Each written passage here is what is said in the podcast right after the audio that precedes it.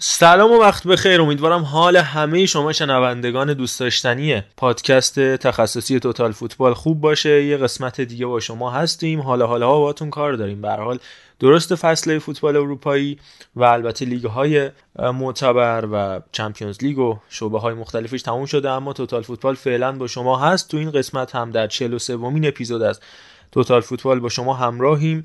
چهارشنبه یازدهم خرداد هزار و چهارصد و یک، بیست و دو و بیست و هشت دقیقه ضبط این قسمتمون رو به نام هپی اندینگ یا پایان خوش آغاز می‌کنیم. در مورد لیگ قهرمانان، لیگ کنفرانس، یوروپا لیگ و یه سری حواشی دیگه‌ای که در دنیای فوتبال داره اتفاق میفته با شما هم صحبت خواهیم بود. همونطور که میدونید مصادفه با بازی‌های ملی این ضبط ما و همین امشبی که داریم این ضبط رو انجام میدیم کوپا فینالیسمو هم داره برگزار میشه که سعی می‌کنیم تو اپیزود بعدی که جمع‌بندی لیگ برتر باشه یه بخش کوچیکی هم راجع به اون صحبت بکنیم یا حالا با توجه به حضور ایتالیا بذاریم تو جمع‌بندی سری آ ایتالیا. اما در کنار من دو دوست خوب و نازنینم هم هستن که سومی هم اضافه خواهد شد به بحث و حتی چهارمی.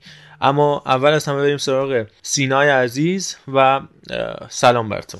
سلام و درود به همه مخاطبین محترم توتال فوتبال. از طرفدار تیم قهرمان اروپا بهتون سلام عرض می‌کنم. سلام از ماست. سلام فرمانده. سلام آقای سینای عزیز که گفتم اینقدر قهرمان شدن اصلا اذیتم میکنه. سهیل عزیز خوبی داداش؟ سلام مخلصم. به عنوان دومین تیم پایه‌افتخار فوتبال اروپا به همه شنوندگان عرض سلام دارم. به هر حال آقا سینا تبریک میگم به عنوان کسی که بعد از شما این عنوان رو داشت و حالا شما هم که دیگه تاج سر. مبارکتون. آه خیلی مبارک. زنده باشید. زنده باشید.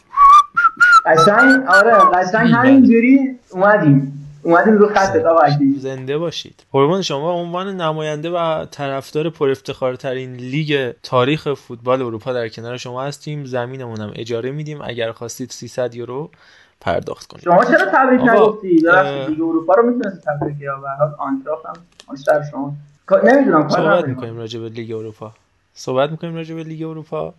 یه چیزی رو اضافه بکنم قبل از اینکه بریم سراغ بحثمون بعد از سلام. من روز دختر رو هم یک به دختر آبی، روح دختر آبی و سحر خدایاری عزیز و همه دو به همه دخترها و زنان سرزمینم که میخوان از کوچکترین حق مسلمشون یعنی رفتن به استادیوم استفاده بکنن نمیتونن تبریک بگم برای حالا عقاید مذهبی یا غیر مذهبی که خیلی ممکن داشته باشن. و البته یادیم بکنیم از دختر لوئیس انریکه، دختر فقید شانا که قطعاً تو بهشت موفقیت‌های پدرش رو داره می‌بینه و به ما نگاه می‌کنه. بریم با ادامه بحثمون همراه باشیم. آرزم خدمتتون که همونطور که اتلتیکو مادرید بیانیه داد ما هم همون بیانیه رو تکرار می‌کنیم. یک کنداکتور خدمت شنوندگان نازنین بدم ضمن اینکه همچنان ما فان رو نخواهیم داشت تا وقتی که یه مقدار حال مردم کشورمون بهتر بشه و همچنان در حال و هوای آبادان و مشکلات هستیم. اینو فراموش نخواهیم کرد همونطور که خیلی چیزای دیگر رو فراموش نمی‌کنیم و نخواهیم بخشید. این هم همینطور. اما کنداکتور خدمتتون ارائه بدم. میریم سراغ لیگ قهرمانان اروپا، طبیعتاً فینال و حال و هوای استادیوم سندنی در حومه پاریس. در مورد اتفاقات پیش از مسابقه صحبت می‌کنیم. میشه یه قیاسی هم کرد با اتفاقاتی که در کشور ما افتاد و البته پروپاگاندا و به قول دوستان پرپکانی که دوستان ما انجام دادن در مورد اینکه ببینید غربم اینجوریه، ببینید اونجا هم اسپری فلفل، خودشون که میگن افشانی سوزاننده ولی اونجا هم حالا اسپری فلفل و اینا هست. راجع به این مسائل صحبت می‌کنیم. میریم تو زمین، اتفاقات بازی رو ارزیابی می‌کنیم، فصل رئال و البته از اون مهمتر فصل لیورپول راجع بهش صحبت می‌کنیم، ناکامی بزرگ یا موفقیت کوچیک یا فصل موفق و ناموفق. در مورد این مسئله و آینده لیورپول، رفتن مانه، صلاح، این مسائل صحبت می‌کنیم و البته مارسلو، پای افتخارترین بازیکن تاریخ رئال مادرید. راجع به همه این مسائل حرف می‌زنیم. میریم در مورد لیگ اروپا هم یه جنبندگی خواهیم داشت و همینطور لیگ کنفرانس که با قهرمانی جوزه مورینیو و تیمش همراه بود علیرغم میل باطنی من، و در نهایت اگر ان شاءالله وقت بشه از ناتینگهام فارست و رسیدنش به لیگ برتر براتون میگیم. همینطور اون سمت مونزا ایتالیا که موفق شد به سری آ برسه، سقوط سنت اتین و بوردو رو هم بررسی خواهیم کرد. بدون هیچ آداب و ترتیبی بریم سراغ لیگ قهرمانان و اتفاقات پیرامون استادیوم. فکر کنم با سینا مامان تیم قهرمانان بخوایم شروع بکنیم که به به قبلش عرفان عرشیزاده، عرفان عزیزم به جمع پیوسته، در ادامه بحث اردلان هم میاد. عرفان جان سلام علیکم، خیلی جات خالی بود. عرض سلام و ادب دارم خدمت همه عزیزان دل، دوستای گلم، پادکسترهای حرفه‌ای و فوتبالی و ردیف. خیلی خیلی عذرخواهی میکنم، چند جلسه غیبت، تأخیر در این جلسه، و خیلی خیلی متشکرم ازتون که پا به کار بودید و گوش کردم این هفته و لذت بردم. دم همتون گرم، محمد رضای عزیز، آقا سهیل گل، آقا سینای عزیز، در خدمتتون هستم. خیلی مخلصیم. عارف شما کل جلساتم نری سشن زمان برات رد نمیشه، هیچ نگران نباش. این از این بس.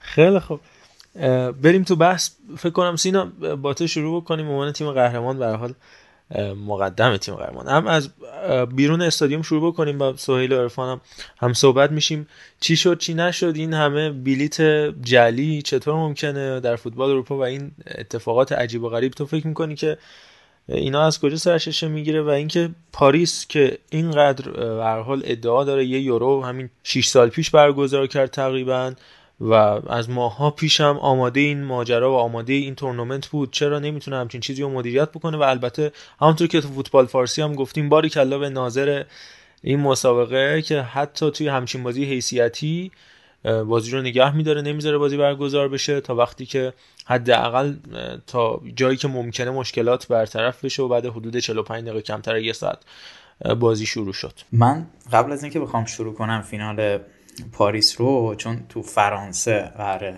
به چرخیم، یه تبریک بگم به خانم زهرا امیر ابراهیمی به خاطر جایزه‌ای که گرفتن و فکر کنم واقعا به جز گلشیفته فراهانی، اسمش رو تغییر داد، بله، به جز گلشیفته فراهانی و ایاس که توی اون برهه خیلی حمایت کردن ازشون، بقیه هنرمندا وقتی میخوان راجع به ایشون حرف بزنن لطفاً دهنشون رو آب بکشن، چون بلاهایی سرش آوردن و عملاً ایشون رو به نوعی بی‌آبرو کردن به جای اینکه حمایت بکنن. و واقعاً خیلی این جایزه چسبی در کنار اون صحنه‌هایی که می‌دیدیم دوتا موجود عجیب غریب دارن رو صحنه همدیگه رو بوس میکنن و فلان و این داستانا، این جایزه گرفتن خیلی به دلمون نشست، خیلی چسبید. اما چقدر خوش گفتی. اجازه بده من هم یه صحبت کوچیکی بکنم حالا که گفتی، عذرخواهی میکنم. نه آقا، اولا که منم به شدت باهات موافقم، ثانیاً یه جوی درست شدش که گفتن آقا ترحمه، چون حالا بعدن بعد از اون اتفاقا بوده و بد شده به ایشون، الان میخوان جبران کنن. همچین چیزی نیست، ایشون به هر شکل، حالا بگید سیاسیه، بگید توهینه، بگید هر چی، من کاری ندارم. اولا که از که فیلمو ندیدم من نمیدونم به خاطر یه دونه عکس چجوری میگید تو این انسانیان. به هر شکلی احترام بذارید به تیم قهرمانی، الان رئال مادریده، به تیم قهرمان باید احترام گذاشت، به آدم برنده باید احترام گذاشت. ایشون برنده جایزه بهترین بازیگر نقش اول جشنواره فیلم کن شدن به عنوان یکی از معتبرترین جشنواره فیلم جهان و باید احترام گذاشت بهشون. همینو بس. بله واقعا باید احترام گذاشت، کاش یاد بگیریم به هم دیگه احترام بذاریم. آقا در بحث فینال من بگم که خب واقعا من نمیدونم این دوستان لیورپولی چی از جان این فوتبال میخوان، چرا این انگلیسی‌ها نمیتونن برن یه جایی و حسابی شلوغش نکنن و حسابی همه جا رو به هم نریزن. واقعا صحنه‌هایی که ما می‌دیدیم می‌دیدیم که فقط لیورپولیان که پانزده هزار تا بلیت غیرقانونی دارن و وارد ورزشگاه میشن، از در و دیوار میریزن داخل. و خب واقعا این صحنه‌ها در اروپا خیلی عجیب غریبه. اگر تو ایران باشه یا تو آسیا، تو آفریقا باشه، خب میگیم اوکی عادیه، ولی توی اروپا، توی فرانسه، من نمیدونم آقای ناصر خلاف انقدر درگیر امباپه بود، یه ذره تلاش میکرد برای برقراری امنیت اونجا. بالاخره میدونیم که فرانسه در اختیار ایشونه، تیمشون داره به نوعی به عنوان نماینده فرانسه تو اروپا حرف میزنه. واقعا عجیب بود این رفتاره، اصلا من من نمیدونم واقعا این اصلا توجیه داره، قابل منطقیه، اصلا قابل درکه. چون من شنیدم از چند جا پادکست های دیگه که میگفتن که حتی قبل از فینال هم اینها مشکل داشتن، اصلا خود لیورپولیا حسابی به هم ریخته بودن جو شهر فرانسه رو و خب این اصلا خیلی قشنگ نیست، این که حالا سرود ملی کشور هم میان هو میکنن و این داستان ها دیگه. حالا میگم یه ذره عجیب غریبه واقعا، من برای من قابل درک نیست، من نمیتونم اینا رو درک بکنم، هرچند که حالا لابلاش بگم که آقا ما یه ظرف پاپ کورن گذاشتیم وسط که گفتیم موقع فینال ببینیم. خیلی جالب بود که این ظرف پاپ کورن تا قبل از شروع بازی تموم شد به خاطر تأخیر زیادی که در شروع بازی بود، ولی خب میگم برای من قابل درک نیست. اگر بچه‌ها راجع به این موضوع نظری دارن نظرشون رو بگن، اگر نه که من برم شروع کنم فینال و تاکتیک‌های آنچلوتی رو، بریم تو دل فینال ببینیم چه خبره. راجع به پاپ کورن که نه، ولی قطعا راجع به بقیه مسائل سهیل و عرفان عزیز فکر کنم. حالا عرفان با توجه به این غیبتی طولانی مدتی کم بیایم پیش تلفن، قبل از بازی دیدی فکر کنم دیگه چشمانت رو خواب گرفت با توجه به ماجرایی که قبل از بازی اتفاق افتاد. والله نمیدونم چرا بعضی وقتا یه سری اتفاقات بر آدم از هرومن الشمس میشه بدون اینکه رخ بدن. به طرز عجیبی من مطمئن بودم رئال قهرمان میشه این فصل، نمیدونم چرا، یعنی اصلا فوتبالی نبود دلیلش، چون هر بازی از پاریس گرفته بعد چلسی بعد سیتی دیگه همش به اصطلاحاً به مو رسید ولی پاره نشد اون شرایطی که رئال مادرید داشت. اما حقیقت اینه که من احساس میکنم خیلی ها میخوان قضایا رو به شانس گره بزنن و همون مواردی که قبلا صحبت شد. یه اصلی داریم تو ریاضی، استدلال استقرایی هستش، یه جورایی هفت بازی هشت بازی در دل ده دوازده تا بازی یا پونزده تا بازی میشه یه استقرار خوبی که رئال مادرید یا هر تیمی نمیتونه شش تا هفت بازی پشت سر هم شانس بیاره. اصلا اصولا تورنمنت ها این شکلی هن که شما با یک هدف کوتاه مدت، چون طول یک تورنمنت از بابت بازی‌هایی که اختصاص پیدا میکنه، نه حالا شکلی که چمپیونز لیگ داره که در طول فصله، یعنی شما میتونی این بازی‌ها رو کنار هم بچینی و یک هدف کوتاه مدت رو دنبال کنی در شرایطی که اون هدف کاملا وسیله تو رو توجیه میکنه، استثناً در این شرایط، و تو به هر شکلی که بتونی اون نتیجه رو اون مقصد رو بهش دست پیدا بکنی جای ستوده شدن و تشویق داره. چرا؟ چون بالاخره هر تیم یک سری هوادار داره و این میشنی هستش که شما باید اگر ایمپاسیبل هم هستش به نهایت برسونیش. رئال مادرید و تیم هایی که تورنمنتی فکر میکنن از یونان و توریاگل بگیرید بیاید به این سمت، من نمیتونم به شانس اطلاق بکنم، اینا برنامه دارن، فکر دارن، دونه دونه بازی ها رو براش تصور دارن که ما چجوری میتونیم از توش با پیروزی بیرون بیایم، نه با بازی زیبا.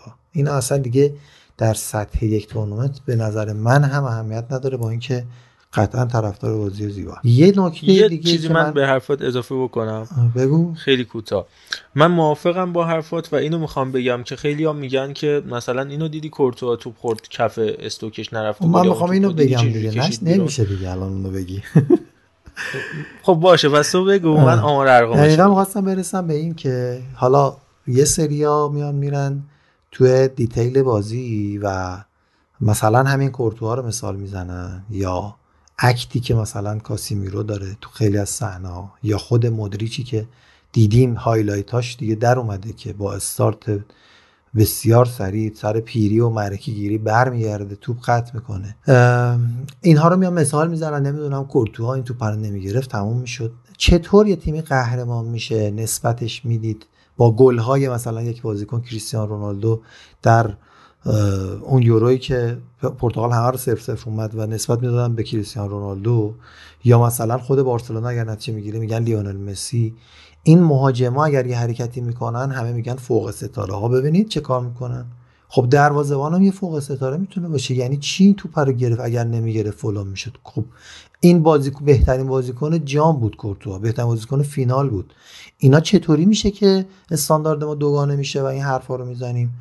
دمش گرم، توپ دقیقه هشتاد و دو محمد صلاح هم میگیره، با بازوش گرفت، جوری دستشو قرار داد که واقعا حرفه‌ای بود و نوش جونشون آقا. این دفاع رئال مادرید فوق العاده عمل کرد، دمشون گرم. ولی حالا یه بازی، دو بازی، سه بازی، یه جایی هم میرسیم به این که یک تفکری، یک پیوستگی، یک اینتگریتی اصطلاحاً در تیم وجود داره که این رو به شخص خود سرمربی و رهبر تیم آقای آنچلوتی ایجاد میکنه و من کاملا دیگه به این انسان ایمان دارم از این بابت که هر تیمی رو که در اختیار داشته باشه میتونه اذهان و تفکرات بازیکنانی که در اختیارش هستن و داره باشون کار میکنن رو تحت کنترل بگیره و در یک تورنمنت کاملا اونا رو به عدم وابستگی به اتفاقات دیگه‌ای که پیرامون باشگاه یا در لیگ میفته بکشونه. کما اینکه مثالش هم باخت‌های بی ربطی بوده که رئال مادرید در دور گروهی و در شروع سال نو شمسی به بارسلونا داد و هر تیم دیگه ای بود نمیتونست از تسری پیدا کردن این اتفاقات و این تنش‌ها و بحران‌ها به تورنمنت چمپیونز لیگ که تورنمنت حالا اصلی اروپا هستش جلوگیری بکنه. اما رئال مادرید انگار نه انگار اصلا، یعنی همین تیمی بود که دو هفته پیش مثلا چهار تا از بارسلونا خورده بود. من ببخشید یه خورده زیاده گویی کردم، ولی قدم به قدم با رئال مطمئن بودم که قهرمان میشه و اون اون که میگه خواب چشمانم نه، چون برام ارزشی نداشت، میدونستم. خوابیدم، دقیقه سی و چهار گرفتم خوابیدم و تو گروهی که داریم نوشتم که رئال یکیش خواهد برد، در حالی که شاید هم فکر کنم پنج هیچ باید لیورپول ببره. من دیگه صحبتی ندارم آقا. من خیلی واقعا خوشحال شدم از اینکه این صحبت ها راجع به رئال میشنوم. من فقط چند تا نکته اضافه بکنم، حالا اگر سهیلم نظری داره حتما بیاد، صبر نکنه تا من حرفام تموم شه بریم با هم دیگه جلو. من فهم کنم که حرفی که همیشه زده میشه که شانس در اختیار ذهنیت برنده است واقعا درسته. من واقعا سوالم اینه که ما چه تیمی رو دیگه باید شکست میدادیم، چه تیمی رو باید هضم میکردیم تا نشون بدیم که این تیمی که الان در اختیارمون هست با این مربی تیم تورنمنته، تیمیه که هدفش اینه که بیاد و قهرمان سی ال بشه. ما هرچی مدعی انگلیسی بود حذف کردیم، پاریس سن ژرمن رو حذف کردیم، فکر کنم فقط باید به بایر مونیخ میخوردیم به عنوان یکی از مدعیان که اونم مثلا حذف میکردیم تا دیگه حقانیتمون به همه ثابت بشه. یه موضوع دیگه ای هم که هست اینه که لیورپول کلا چهار تا فینال رسیده و گل نزده، یعنی همین فینال هم فینالایی که حالا دو تا تایتلی که این فصل گرفتن اونا رو هم رسید باز گل نزد، یعنی رفت تو صد و بیست دقیقه، رفت تو پنالتی. واقعا نمیدونم، حالا تا قبل از اینکه بریم وارد بازی بشیم اگر حرفی اینجوری هست میشنویم، حالا تا بریم وارد بازی شیم. این که تو فینال رسیده گل نزده که فینال اگه حالا همین امسال منظورته که خب هیچ، ولی خب چمپیونز لیگ که مثلا تاتنهامو بردن که خب طبیعتاً دو هیچ برنده شدن. نه همین امسالو میگم. ولی آره حالا اصلا من تو این نمیخوام وارد بشم. دو تا نکته رو من یادم اومد اگر اجازه اگر اجازه بدین من این دو تا نکته یادم اومد. یکی این که رئال مادرید این فصل سخت‌ترین قرعه رو برخلاف همیشه داشت که یعنی داره گروهی صعود میکرد، معمولاً چه دوم میشد چه اول میشد بهترین قرعه رو میخورد، که حتی این سری هم همینطوری شد که قرعه کشی تکرار شد یادتون باشه. بعد یعنی اصلا از بابت سختی قرعه که اصلا شکی نکنید همه اونا کاندیدای قهرمانی بودن. مورد دومم این که عرضم به خدمتتون رئال مادرید این فصل تنها فصلی بود که بنده به عنوان یک بارسایی در مورد داوری خیلی نمیتونم حرف بزنم. هر فصل واقعا یکی دو تا بازی داوری‌ها عجیب غریب میشد به نفعش، اما این فصل اینجوری نبود، شاید هم حتی یکی دو تا بازی به ضررش هم بود. یعنی میخوام بگم همه این موارد دست به دست هم داد، بازم این قهرمانی اتفاق افتاد، باز نشون میده که شانس جایی نداره. همونطور که عرض میکردم پیرو صحبتی که حالا سینا داشت و سهیل هم گفت نکته عجیبی بوده این فینال های با پنالتی لیورپول و گل نزده.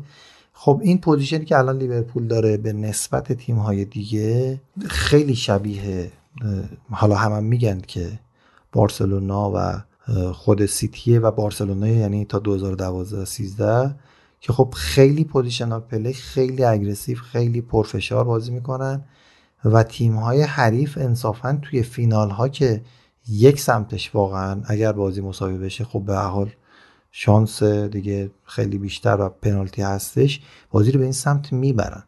ولی که خب احتمال گل خوردن کم میشه، ولی این معنیش این نیست که موقعیت ندارن. شوت‌های بلاک شده‌ای که لیورپول داره تو هر بازی تعدادش خیلی بالاست، فکر میکنم تو تمام فینال‌ها بالای دوازده تا بوده، با همین لیبر... با همین با رئالش هم همینجوری بوده. اما یه تفاوتی که رئال مادرید داشت، حالا من کوتاه بگم که دیگه سینا بره احتمالاً، چون کل بازی رو هم زنده دیدم، من کلش رو زنده ندیدم، همونجور که عرض کردم. خیلی هوشمندانه رئال مادرید دفاع میکنه و دفاع میکرد تو تمام این بازی هم که داشت. بیست دقیقه نفسگیر رو جلوی این تیم‌هایی که به لحاظ حالا وضعیتی که تیمشون داشت از رئال بهتر بودن عقب نشست، صبورانه فوتبال بازی کرد رئال مادرید، خیلی صبور بود. من حتما این کردیت رو به صبوری این بازیکن‌ها میدادم و آنچلوتی که منتظر میموند تا آستانه تحمل روحی روانی تیم حریف در اثر به ثمر نشستن فرصت‌ها اصطلاحاً از بین بره و پاره بشون بند روانیشون، و بعد شروع میکرد حالا دو سه تا ضد حمله کاری رو با مأموریت‌هایی که وینیسیوس و این این بازی حالا استثنا والورده داده بود بتونه به نتیجه برسه که فوق‌العاده بود. میگم این صبوری خیلی فوق‌العاده بود و من از تیمی با این سطح اینطوری صبورانه فوتبال بازی کردن رو کمتر دیده بودم. خیلی کار سختیه دوستان، چون اصولا در طول بازی شما میگید من رئال مادریدم، چرا باید تحت فشار بازی کنم؟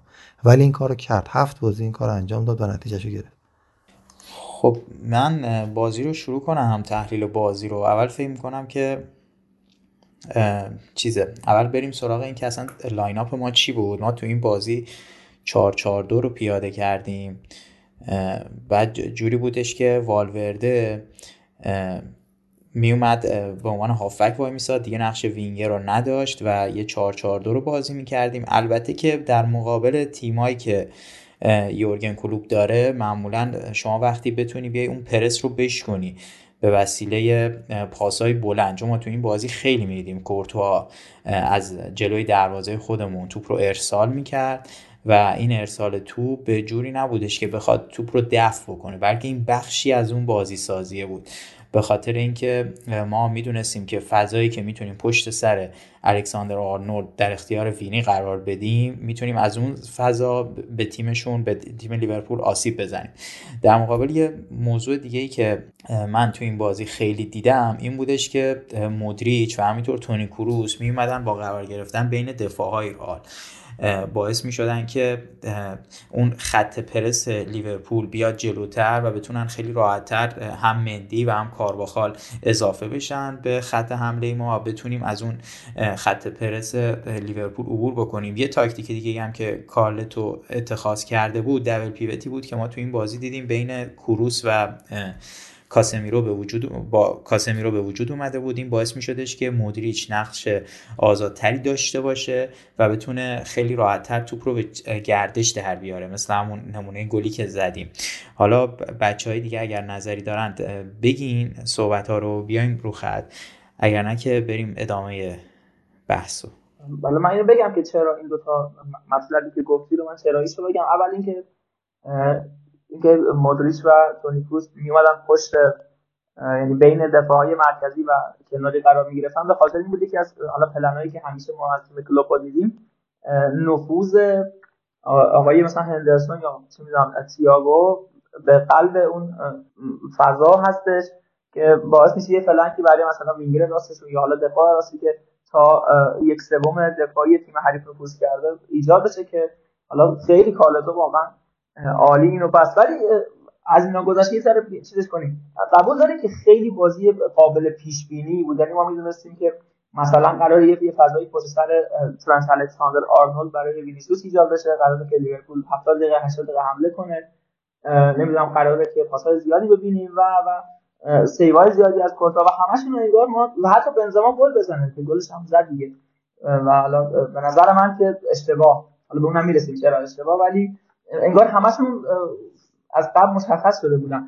آرزم که مهمترین چیزی که توی این بازی ما حالا به نظر خودم دیدیم این صبوری بود که کارلو آنچلوتی نسبت به همه ابعاد بازی داشت. اگه دقت کنید حدود مثلا شصت دقیقه یا به قول آقای عرفان قرار مثلا پنج تا بخوره رئال، ولی اینقدر صبورانه، اینقدر آروم آروم دفاع می‌کردن بدون اینکه تمرکزشون رو از دست بدن در تمامی این دقایق. شما ببین اگه مثلا قراره که توپ از خط هافبک رد بشه، یه دفاع وسط خوبی هست که اونجا پوشش شده و حتی اگه اونم نباشه شما می‌بینی که تیبو کورتوا اینقدر شایسته هستش، اینقدر عملکرد خوبی و مطمئنی داره که اون ضعف رو پوشش بده. به نظر من شاید بهترین و نمیدونم یونیک ترین قهرمانی کارلتو همین قهرمانی باشه. چرا حالا ما دو هزار و سه و دو هزار و پنج که باختم به لحاظ تیمی خیلی تیم قوی تری داشتم، من به رئال ورژن اولش کاری ندارم، ولی این قهرمانی میدونی یه مهری بود بر همه حرفایی که زده میشد، همه چیزایی که گفته میشد، چه خود کارلتو که به نظر من دیگه حالا حالاها بیست سی سال دیگه شاید کسی به این چهار تا قهرمانیش نرسه و حالا چه رئالی که خودش اومد چهار تا مدعی گردن کلفت واسه کنم. حالا سینای شوخی کردنم میگم احتمالاً مثلا اگه یه همچین ماجرایی بود بعد میومد یه دور گروهی مثلا اون حذف شده ها هم یه دور میورد که حقانیتش اثبات بشه.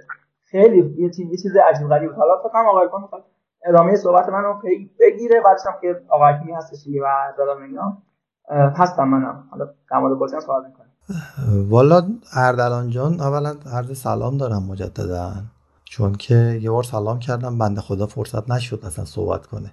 من فقط کوتاه اینو بگم که چون هرمی بچه‌ها اشاره کردم به پشت آرنولد که خالی می‌شده، باید اشاره کنم که بعد از آروخو این کناته فوق‌العاده وینیسیوس رو مهار کرد، کمان که فکر کنم بهترین یعنی بالاترین امتیاز لیورپول رو هم گرفت و دو سه بار که اصلا رسما رد شد در روش، یعنی مشکل از اون ناحیه نبود، مشکل سر گل هم اگه بخوایم بگیم سر جاگیری به نظر من حالا دفاع وسطا و این سمت چپ بود که اصلا پاس ارسال شد و یعنی یورگن کلوپ فکر اینجا رو کرده بود طبیعتا، یعنی این به ذهن هر کسی میرسید که آرنولد و رابرتسون که میان جلو از این سمت پشتشون باید پوشش داده بشه و کناته من باورم نمیشد اینقدر تو سرعت و قدرت همزمان بتونه خوب عمل بکنه و ولی دیگه سایر نکاتی که فهمودید رو طبیعتاً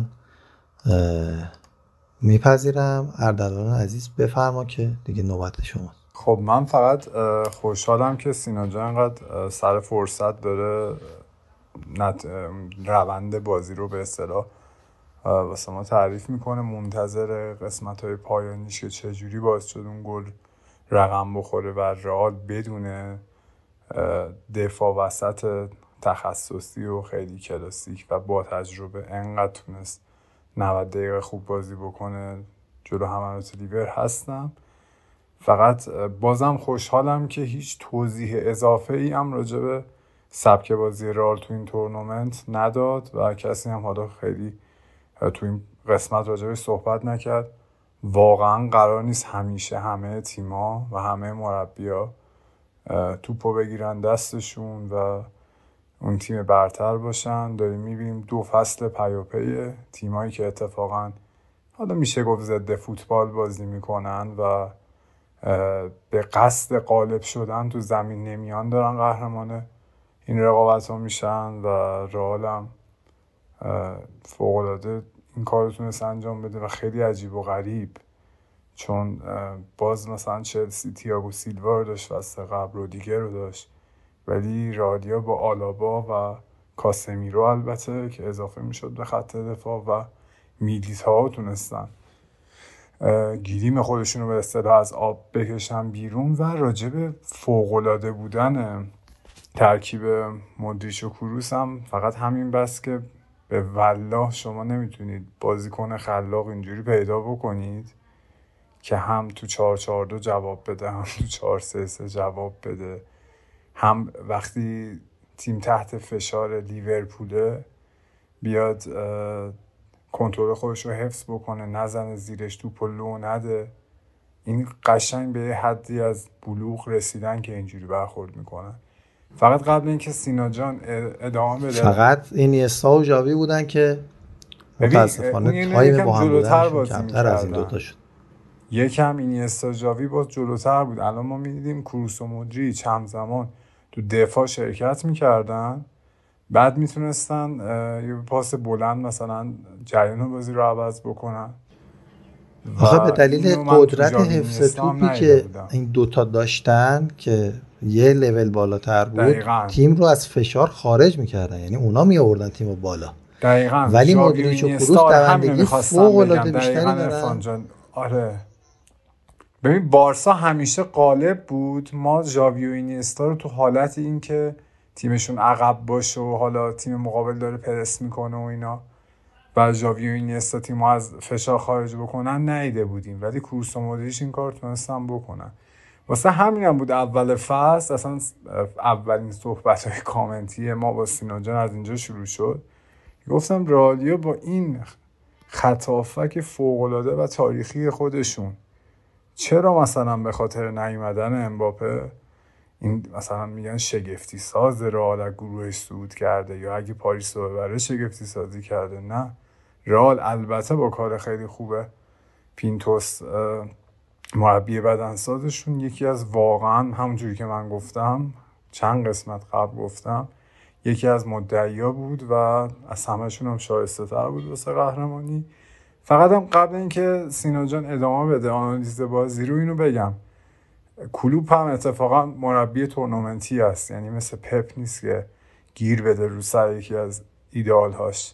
ما همیشه لیورپول رو با گیم پرسینگ به یاد داریم، ولی تو این بازی دقت بکنید واسه اینکه اون ضد حمله‌های معروف رو نخورن که آخرام خوردن، از گیم پرسینگ خیلی کمتر استفاده کردم، فقط پانزده دقیقه آخر استفاده کردم و پانزده دقیقه اول و پرسه دیگه بازیکن نمی کردن، سعی می کردن مثل سیتی مثل دیگر تیما مسیر پاس بازیکنهای رئال رو ببندن. به خاطر همینم بود نیمه اول انقدر رئال عملکرد خوبی نداشت و نتونست غیر اون صحنه گل مردود که البته شاید هم اشتباه بود کار خاصی بکنه، یعنی کلوب واسه این بازی همه کار کرد، حتی از ایدئالای خودشون گیگن پرسینگ هم دست برداشت، ولی بازم نشد که بشه دیگه.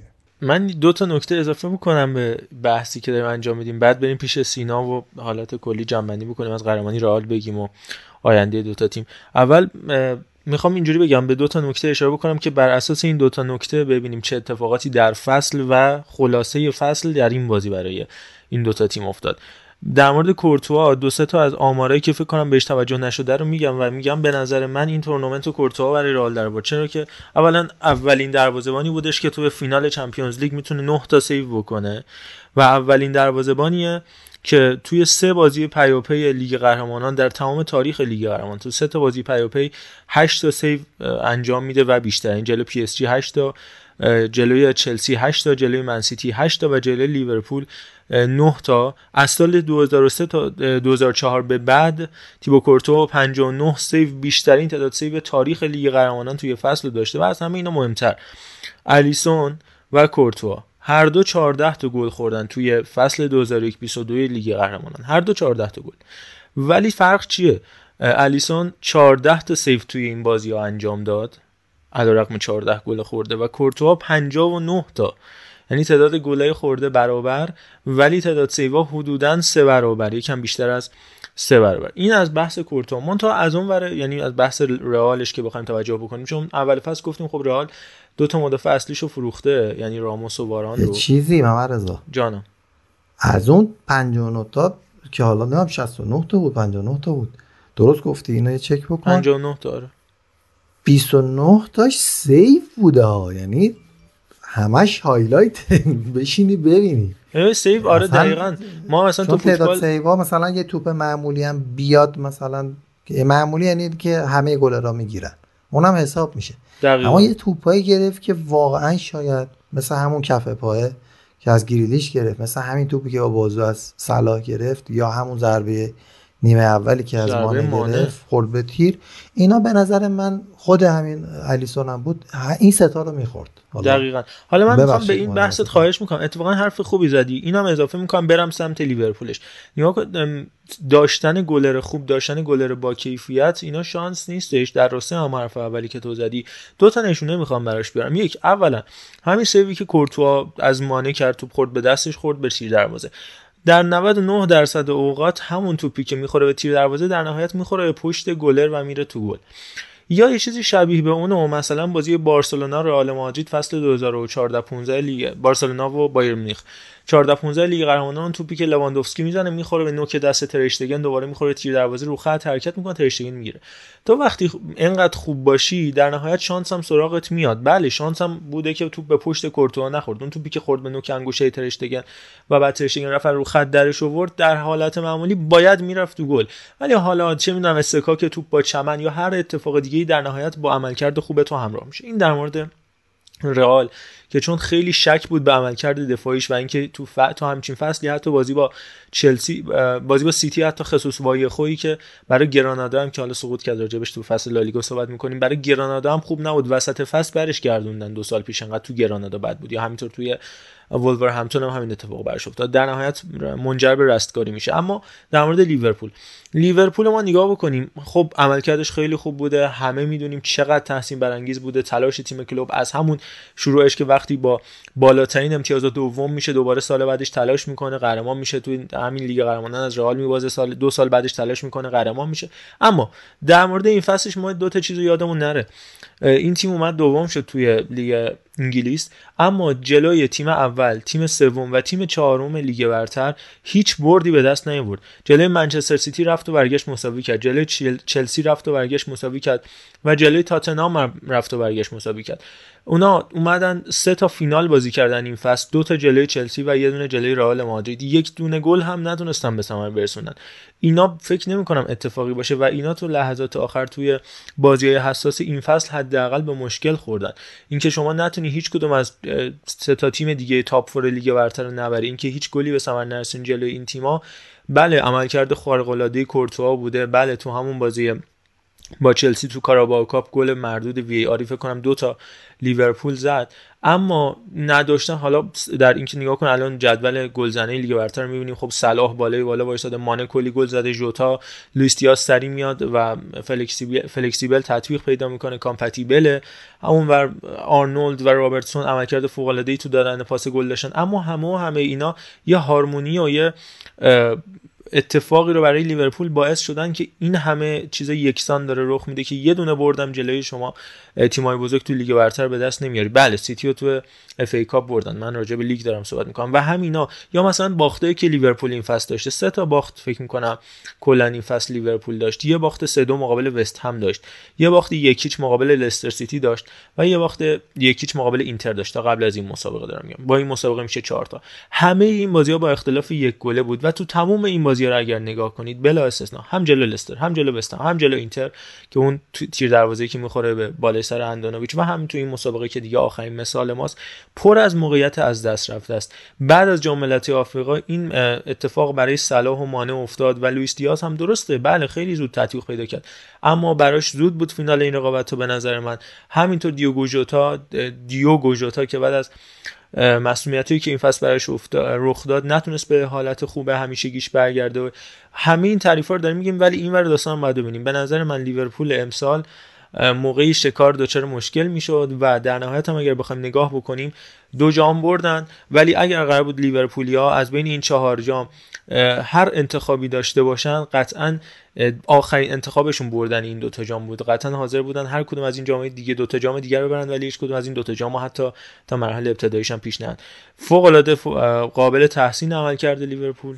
من فقط یه نکته بگم راجع به اینی که محمد رضا گفت و میخوام یعنی به قول این بچهای چجوری بگم حزب اللهی که میگن نظام مظلوم واقع شد، میخوام بگم کلوب اینجا مظلوم واقع شد. یعنی من تو قسمت قبلی هم گفتم این اصلا ذات لیورپول تو سالهای اخیر این نبوده که بیا جریان بازی رو بگیره دستش و اصلا دیگه نذاره تیم حریف صاحبه توپ بشه و فقط خودش و خودش هی پاسکاری بکنه و خلق موقعیت بکنه. گفتم تازه دارم به این مسیر پا میذارم و خب اون این فینال نشون داد که شاید اون تاکتیک قبلی کلوب بهتر بود. یعنی من تعجب میکنم چرا تمامی تیم‌های پاریس، سیتی، چلسی و لیورپول از این تیم ضد حمله میخورن، در صورتی که خب زیدان که فوتبال رو به جلو تریو ارائه میداد فصل قبل دیدیم که ناکام بود. این اعتماد به نفسه که بیای جلو رئال غالب بشی اشتباه تکراری بین همه این تیم‌ها بود، ولی به نظر من لیورپول تو مسیر خوبیه و اصلا شما نمیتونی ابزار کلوپ رو با بقیه تیم‌ها مخصوصا رئال مادرید حتی مقایسه بکنی. چهار برابر تیم لیورپول داره دستمزد میده رئال مادرید، همینطور چلسی و سیتی و غیره. و ضمن این که گفتم تازه دارم به این مسیر خلاق بودن و غالب شدن تو جریان بازی قدم میذارم و به خاطر همینه که میخوان امثال نبی کیتای بونجول و حتی تییاگو مظلوم و کم خطر رو با گاوی بارسا جایگزین کنن. صد درصد من با حرفات موافقم و حالا من میگم لیورپول یه حالت سینوسی داره از این نتیجه، از این جنبه که شاید به دلیل این همه انرژی که استفاده کردن در ابتدای این سال، در ابتدا تا انتهای این سال و حالا اتفاقاتی که در انتهای فصل برای براشون رخ میده، فکر کنم فکر کنم صلاح میخواد بمونه و سال بعد مجانی از این تیم جدا شه که ساینینگ آن فی قرارداد بعدیش رو بگیره. من اینم میخوام اضافه بکنم، دقیقاً درست گفتی، این مسئله سینوسی بودنه. گفتم تو قسمت‌های قبلم به سبک بازی لیورپول که خیلی آلمانی و بر مبنای دوندگی هم برمیگرده، می‌بینیم که آخرای فصل بازیکناشون ناندارن به دان، فقط ربط به جام ملت‌های آفریقا نداره. این ذات فوتبال کلوپه، یه فصل خوب دارن یه فصل بد. من انتظار اینو دارم بعد جام جهانی مخصوصا فصل بعد مشکلات مصونیت و لیورپول داشته باشه، مگر اینکه این تابستون فوق‌العاده تقویت شه. بسیار آره، من تقریبا صحبتامو کامل انجام دادم و اینم اردلان همین چیزی که من خواستم بگم دقیقاً درست گفتی و مخصوصا جام جهانی به بعد داره تیمایی که بازیکنای نماینده مهم دارن تو جام جهانی اتفاق خیلی براشون میفته. حالا آینده لیورپول چی میشه، جدایی مانه یا صلاح، اتفاقایی که براشون میفته هم مسائل دیگه. فکر میکنم سهیل و سینا نکاتی دارن که میخواین اضافه کنن که دیگه بعدم عرفان اردلان جمع‌بندی کنیم بریم سراغ لیگ اروپا و مسائل دیگه و همینطور مارسلو هم در موردش سینا صحبت بکن که دیگه جدا شد از رئال مادرید و گرت بیل و ایسکو. چیزی که من میخوام بگم به نظرم حالا از این ور نگاه کنیم، گاهی وقتا به چیزی دست نزنیم مثلا بهتره دیگه. ما یه خبرایی داشتیم که حالا فابینیو و تییاگو حدود ده روزی بیشتر دو هفته‌ای رو کلا با تیم تمرین نکردن. حالا فابینیو باز به خاطر پستی که داره و کمتر چیز میشه قابل توجیه بود، ولی اینکه تییاگو کلا با تیم تمرین نمی‌کرد، حتی قبل از بازی هم نبی کیتا قرار بود با تیم اصلی وارد زمین بشه، اصلا با همون هم تمرین کرد. تییاگو کلا جدا تمرین می‌کرد و نمیدونم نظرش عوض شد کلوپ که تییاگو رو بیاره بازی، شاید این کارو نمی‌کرد خیلی بهتر بود. حالا همون انگیزه‌ای که نبی کیتا داشت و همین که میتونست تییاگو رو در ادامه نیمه دوم به بازی بگیره، کمتر بهش بازی بده ولی مثمر ثمرتر و مفیدتر واقع بشه. در مورد این چیزی که حالا احتمالاً سینا هم در ادامه می‌خواد بگه، ما وقتی به بازی نگاه می‌کنیم، حالا من اول اینو بگم ما بعد میرم وارد اون میشم، رئال مادرید همه بازی‌هایی که توی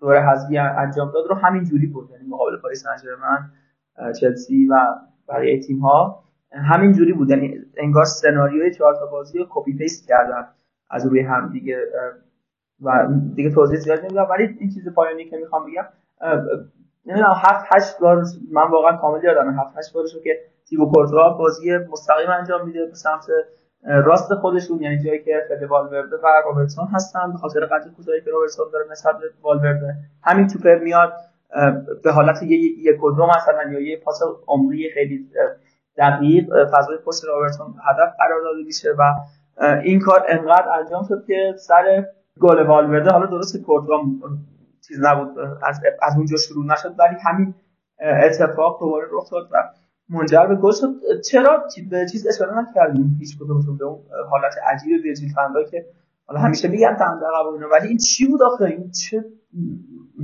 نمیدونم. ما ما سالون که بازی هم می‌کنیم یا چم هم چمن بازی کردیم، از این حالت دفاعی رو ندیدیم کلا. حالا من که کسی نیستم ولی مثال میزنم. خودش هم قشنگ معلوم بود که خیلی ناراحت بود بعد از اینکه بازی تموم شد. آره واقعا درست نبود. و این من فکر کنم این از خالی بودن پشت آرنولد میترسید و همین اتفاق هم افتاد در نهایت. حالا اون دنده عقبی هم که میگفتیم شاید از همین سرچشمه میگفت که انقدر دفاع کناراش بالا بازی میکنن که این مثلا حالت دنده عقب میرفت که اونا هم برسن و حالا در نهایت منجر به همچین مسائلی میشه دیگه. فکر میکنم شاید از اون سرچشمه میگرفت. نه خیلی منفعل بود حرکتش. منو یاد کلمه نرمش قهرمانانه انداخت اون حرکتی که فندک انجام داد. ولی باز میگم ارور ارور پیش میاد بین مدافعا. حتی میگم نباید انقدر بزرگ نمایی بکنیم یه اشتباه رو. مثلا این بود که چطور با همون اولین حرکتی که والورده رد شد اون تو باید بره تو گل. یعنی یه قسمت های دیگه ای هم داره. گفتش اصلا یورگن کلوپ هم فکر کنم تو کنفرانس مطبوعاتی خودش اشاره کرد به این نکته که ما این همه شوت زدیم و از خبرنگاره اونجا سوال که گفت رئال مادرید چند تا شوت زد که اونا گفتن یه دونه و همون یه دونه هم تبدیل به گل شد. اینم برنامه‌ریزی شده است و البته من فکر کنم به زودی باید کلوپ یاد سیستمش سه دفاعی کنه یا نمیدونم یه فکری به حال پشت سر آرنولد بکنه. تموم بازی بزرگ این فصل که حالا لیورپول بازی کرده، چه باخته چه گل خورده و حتی برده یا مساوی کرده، از اون فضای پشت سر و از این اشتباهاتی که حاصل از این مسئله است، از حاصل از این جور اشتباهات فندکه یا ناهمانگیش با زوج کناریش یا حالا خالی بودن پشت سر رابرتسون یا سیمیکاسون ورم آرنولد ضربه خورده. حالا شاید به نظرم اگر جو گومز بود آه. بله البته از پشت میکروفون دوستان دارم میگم اون حرکت فندک نرمش قهرمانانه نبود، یه چیز دیگه قهرمانانه بود. ولی هر چی بود باعث دوم شدن لیورپول شد. من چیزی عرض کنم عرفان جان جان ببینید یه سری مستاخ هست، یه سری مثال هست، اینا رو کنار هم من سعی میکنم حالا دو سه تاشو بگم بعد اون نتیجه گیری که میخوام بکنم. آقای میلیتائو و قالابا چقدر اشتباه داشتن در این فصل و در بازی‌های کلیدی که بارزترینش بازی مقابل بارسلونا بود. یعنی اگر توی یک تیمای ایرانی مثلا یکی به اندازه قالابا اشتباه میکرد، پنج هفته هوادارا احتمالاً از خجالت کل خاندانش در می آمدن. یا خود اصلا میلیتائو کلن به لحاظ جاگیری ها و اتفاقاتی که داره از اون فصلی که با سیتی اون سوتیه رو داد و سیتی پیروز شد بر رئال زیدان اگر دوستان خاطرشون باشه، همه میگفتن که مثلا راموس بره چی میشه و رفت چیزی نشد، به لحاظ نتیجه‌ای هم شاید بهتر شد.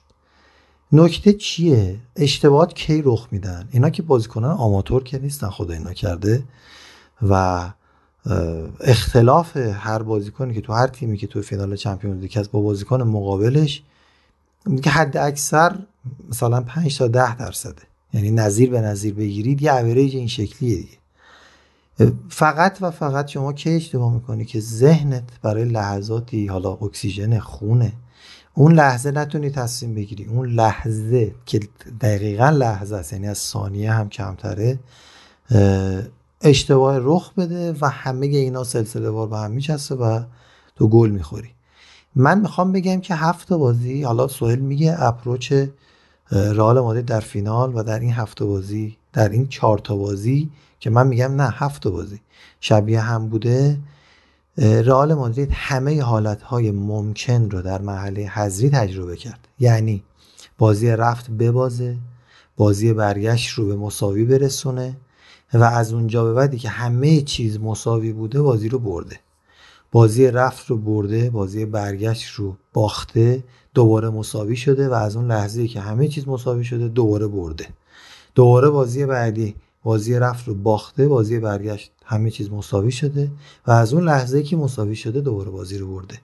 تو تمام این سه تا بازی تیم‌های حریف بیست دقیقه سی دقیقه بعد از مساوی شدن وقت داشتن و اونها دیگه نتونستن گل بزنن. این خیلی چیز عجیبیه و در فینال جوری بازی کرد که اصلا عقب نیافتاد، چون بازی برگشت برای جبران وجود نداشت و اینا همش یعنی مدیریت ذهن از بازی اول تو مراحل رفت و برگشتی تا بازی برگشت یعنی بازی دوم و تک بازی که در فینال بوده. اینا چیز عجیبیه. من واقعا من حیرت میکردم، یعنی بازی رو میدیدم هی میدیدم تو پای مثلا چلسی، تو پای سیتی تو گل نمیره و تو دیگه مطمئن میشی که اینا همشون به لحاظ ذهنی دوچار یه ایرورهای ریزی هن که تو پاشون تو گل نمیره. و در طرف مقابل کورتوا مدافع تیم رئال مادرید حتی کارواخالی که تو پا رو خط در میاره، در یک مرحله از وضعیت ذهنی قرار دارن که میتونن تصمیمات درست رو بگیرن و اشتباه نکنن. من فقط همین به ذهنم میرسه، هیچ چیز دیگه‌ای تو ذهنم نیست. من یه چند تا نکته بگم چون حالا یکم ترجیح دادم وارد نشم تا دوستان همه حرفاشونو بزنن بعد بیام تک تک جواب بدم. اول یه چیزی اردلان گفت، من واقعا ناراحت شدم. آقا ضد فوتبال چه معنی داره؟ اصلا ضد فوتبال معنیش واقعا چیه؟ یعنی اینکه شما اومدی دفاع کردی بر اساس اون مدلی که میدونی تیم حریفت داره بازی میکنه. من نمیدونم دوستان لیورپولی مثلا انتظار دارن ما بیایم باز بازی بکنیم، بذاریم راحت بیان به ما شش تا هفت تا گل بزنن. خب چه کاریه؟ همین کار رو هم همین کاری که ما تو این بازی انجام دادیم، بازی رفت مقابل پاریس انجام دادیم. حالا گل نخوردیم نخوریم دقیقه هشتاد و هشت گل خوردیم که من همون موقع هم گفتم تاکتیک آنچلوتی جواب داد، تیم تا دقیقه هشتاد و هشت گل نخورد. مهمترین اتفاق حالا شوت در چارچوب اصلا صفر باشه چه اهمیتی داره؟ تو همین بازی هم که لیورپولی ها مدعیان که خیلی بهتر بودن و ما شانس آوردیم، شانس گل ما دو بوده و اونا یک بوده. من نمیدونم واقعا یعنی چی؟ اصلا شما بیا پنجاه تا شوت مثلا شوت داشته باش تو هر بازی، چه اتفاقی قرار برات بیفته؟ کل سیوایی که کورتوا تو این بازی انجام داد دو تا سیو خیلی بزرگ داشت، یکی اون ضربه محمد صلاح، یکی هم ضربه سادیو مانه. بقیه توپا رو واقعا شاید خیلی از دروازه‌بان‌های عادی دیگه هم میتونستن این توپا رو بگیرن. مثلا ضربه‌ای که نبی کیتا زد اونم جزء یکی از شوت‌های بازیه. آخه اون توپش الان اومده تو حیاط خونه ما، آخه اون که نمیشه که. من این بعد لفظ ضد فوتبال رو واقعا نمیپسندم. کاری که گواردیولا به عنوان نابغه فوتبال جلوی اتلتیکو مادرید انجام داد، کسی به اون گفت ضد فوتبال، کسی به اون نمیگه ضد فوتبال. و این لفظ ضد فوتبال برای تیم قهرمان قابل درک نیست. من حقیقتا نپسندیدم. حالا سینا میخوای یه ذره با دوست کمتر این رو بگو، چون که برای همچین آمارهای ما چیز داریم دیگه، جدا میکنن. حالا اسمش نمیدونم، یه سری کاپورا جدا میکنن، مثلا شوت داخل چارچوب و شوت‌های بلاک شده و این داستانا داریم. رئال فکر کنم کل بازی و حالا بخوایم حالا expected goals ایکس جی ما البته یه دونه موقعیت مسلم گلزنی داریم که همونطور که سینا گفت رئال بیشتر بود، ولی خود ایکس جی لیورپول بیشتر از رئال بود و رئال اولین تیم تاریخ سی‌ال که تمام بازی حذفیشو با ایکس جی کمتر پیروز میشه و قهرمان. آقا این از تفکرات مربی میاد و من بعداً راجع به پوینتش صحبت میکنم. عزیز من اصلا من دارم میگم شما یه شوت زدی در چارچوب، اون توپ گل شده و تیم قهرمان شده.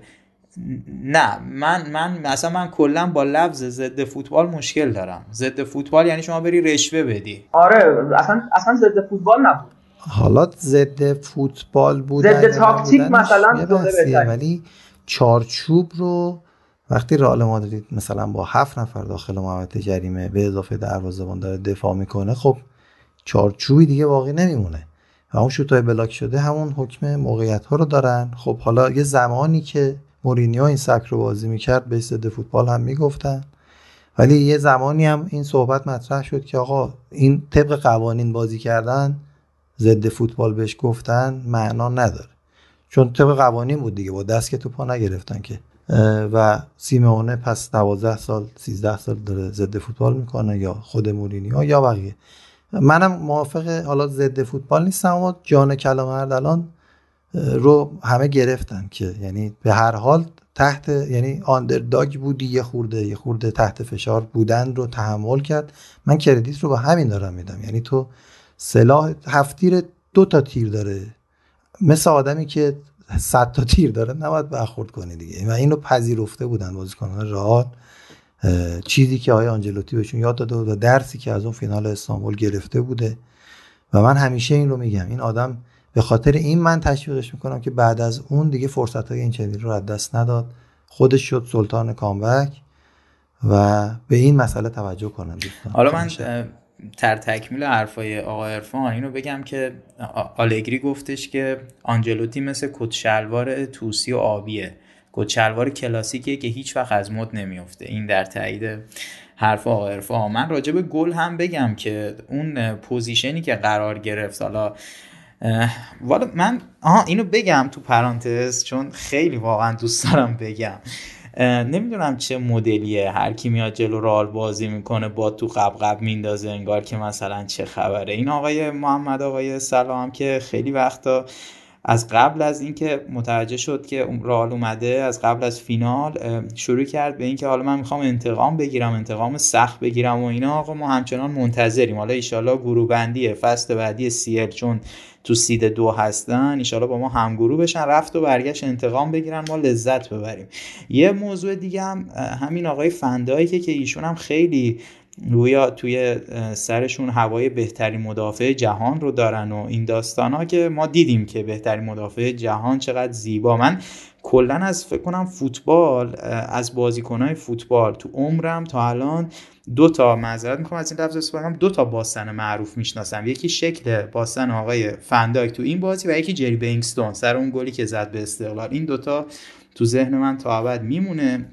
راجب گلم بگم، والورده اومد که چیز کنه، اومد من فکر می‌کنم چون غریزیه اونجا تصمیم گرفت که نه پاس بود نه شوت به سمت چارچوب بود، فقط خواست توپ رو با بیشترین قدرت ممکن بفرسته تو محوطه جریمه. حالا یا اونجا قطع میشه گل به خودی میشه یا مثلا آره یا مثلا دقیقاً چون عارفان اگر شما مثلا دیده باشین یا بقیه بچه‌ها، حتی خود بنزما هم اونجا میتونست مثلا کاری بکنه ولی خب اینکه ول کرد و گذاشت که وینی جونیور گل بزنه. البته فکر کنم بنزما تو آفساید بود اگر میزد اون توپ رو. بعد نه اصولا اونه که نزدیکتر به تیر نزدیک محل ارسال توپ در این چنین توپای تو حال تو فوتسالش همینه، به دلیل اینکه هم شتاب توپ بالاتره، همین که زاویهش به نسبت نفر پشت سری که در تیر دو بسته تره از هر نظاره بهتره، حتی رها میکنن توپ به وای مدافعان میخوره به گل میره به دلیل شتابی که توپ داره و خیلی حرفه‌ای بود. یه بار من یه پاس شبیه این رو یادمه که رونالدینیو توی اون بازی معروف با بیلبائو فکر کنم یه استوب خیلی شاخ میکنه لبه خط طولیه با شتاب زیاد این رو میده تیر دو، فکر میکنم اتوه یا هریک لارسن میکنن تو گل، یادت من مرزا میدونی کدوم میگن؟ بله بله دقیقاً بازی بیلبائو و اتوه. حالا من ارادتمند من یه توضیح کوتاه راجع به اون گل آفساید هم قانونشو بگم اگر اشکال نداره الان بگیم، چون گفتی آفساید من یادم نه شما بگو چون من سر اون گل بحث دارم. آره حتما من خیلی کوتاه فقط بگم این ماجراش از این قرار بوده که طبق قانون آخرین تاچ مدافع زمانی حساب، یعنی آخرین تاچ مهاجم حریف پاسی که داره میده، یعنی آخرین تاچ پاس دهنده اسیستر که فکر می‌کنم والورده بود اونجا، زمانی اون حساب میشه و موقعیت آفساید بنزما که الان حساب شده که اثر مدافع حریف که حالا تو این صحنه فکر کنم کناته بود اگه اشتباه نکنم ناخودآگاه بوده باشه، یعنی برای دفع توپ مثلا بخواد بیاد به یه سمت دیگه‌ای و بعد این اتفاق نیفته توپ به سمت دیگه‌ای بره، اون موقع آخرین اثر والورده روی توپ حساب میشه که بر همین اساس آفساید بنزما رو گرفتن. یه چیزی شبیه به این تو لیگ ملت اروپای پارسال سر بازی فکر کنم ایتالیا اسپانیا بود و تاچی که اریک گارسیا انجام داد اتفاق افتاد. گارسیا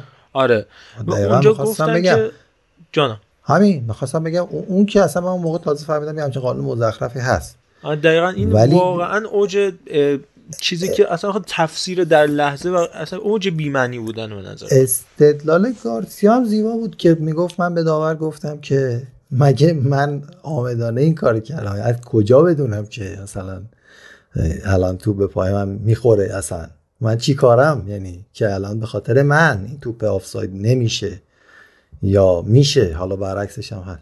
من هنوز نفهمیدم، من واقعا سر گل رئالم الان واقعا نمیفهمم. قد کافی سر هند پنالتی که حالا دستش عقص بود قبلا این داستان تو توپ به دست و دست به توپ مخصوصا اوایل ده هشتاد که تو کارشناسی آقای فنایی و عادل خان فرسی پور میاد این داستان انجام میدن که نیت خانی داشتیم مثلا مثلا انگار داریم جرم شناسی میکنیم و اینا قصه داشتیم سر اون دیگه، سر اینم اضافه شده که آقا نیت خانی بکنیم عامدانه غیر عامدانه و این مسائل. فکر کنم اردلانم یه نکته میخواد به این بحث اضافه کنه. خب من میخوام صحبتامون راجع به این بازی تمام بکنم. اول اینکه راجع به اصطلاح ضد فوتبال دقت کرده باشین، گفتم چلسی هم فصل بعد فصل قبلش جلوی سیتی و اصلا جلوی حتی رئال، چلسی همون سال دیماتو اون که آره نه حتی قهرمانی با توخل هم، توخل اصلا من الان دارم اعتراف میکنم توخل متاسفانه تو این یک و نیم فصل ضد فوتبال بازی کرده، به خاطر همینم بیست امتیاز ما با صدر فاصله داریم و برعکس خیلی از هفتمه چلسی من از وضع موجود راضی نیستم. بگذاریم گفتم چلسی هم ضد فوتبال قهرمان شد، چیزی که ما سابقه نداشتیم. ولی حالا آره، حالا اگه با لفظ مشکل دارین که من حتی واسه تیم خودم میپذیرم، ما دو نوع فوتبال بیشتر نداریم. یه نوع فوتبال پویا هستش که شما نه فقط این که درصد مالکیت داشته باشی، چلسی هم درصد مالکیتش بالاست ولی این درصد مالکیتش رو به جلو نیست، پویا نیست. یا باید پویا بازی بکنی، جریان بازی رو غالب بشی، نذاری تیم حریف رو وادار بکنی به دفاع کردن، این میشه فوتبال پویا. حالت مقابلش میشه پسیو، منفعلانه. گفتم که رئال هم مشابهه.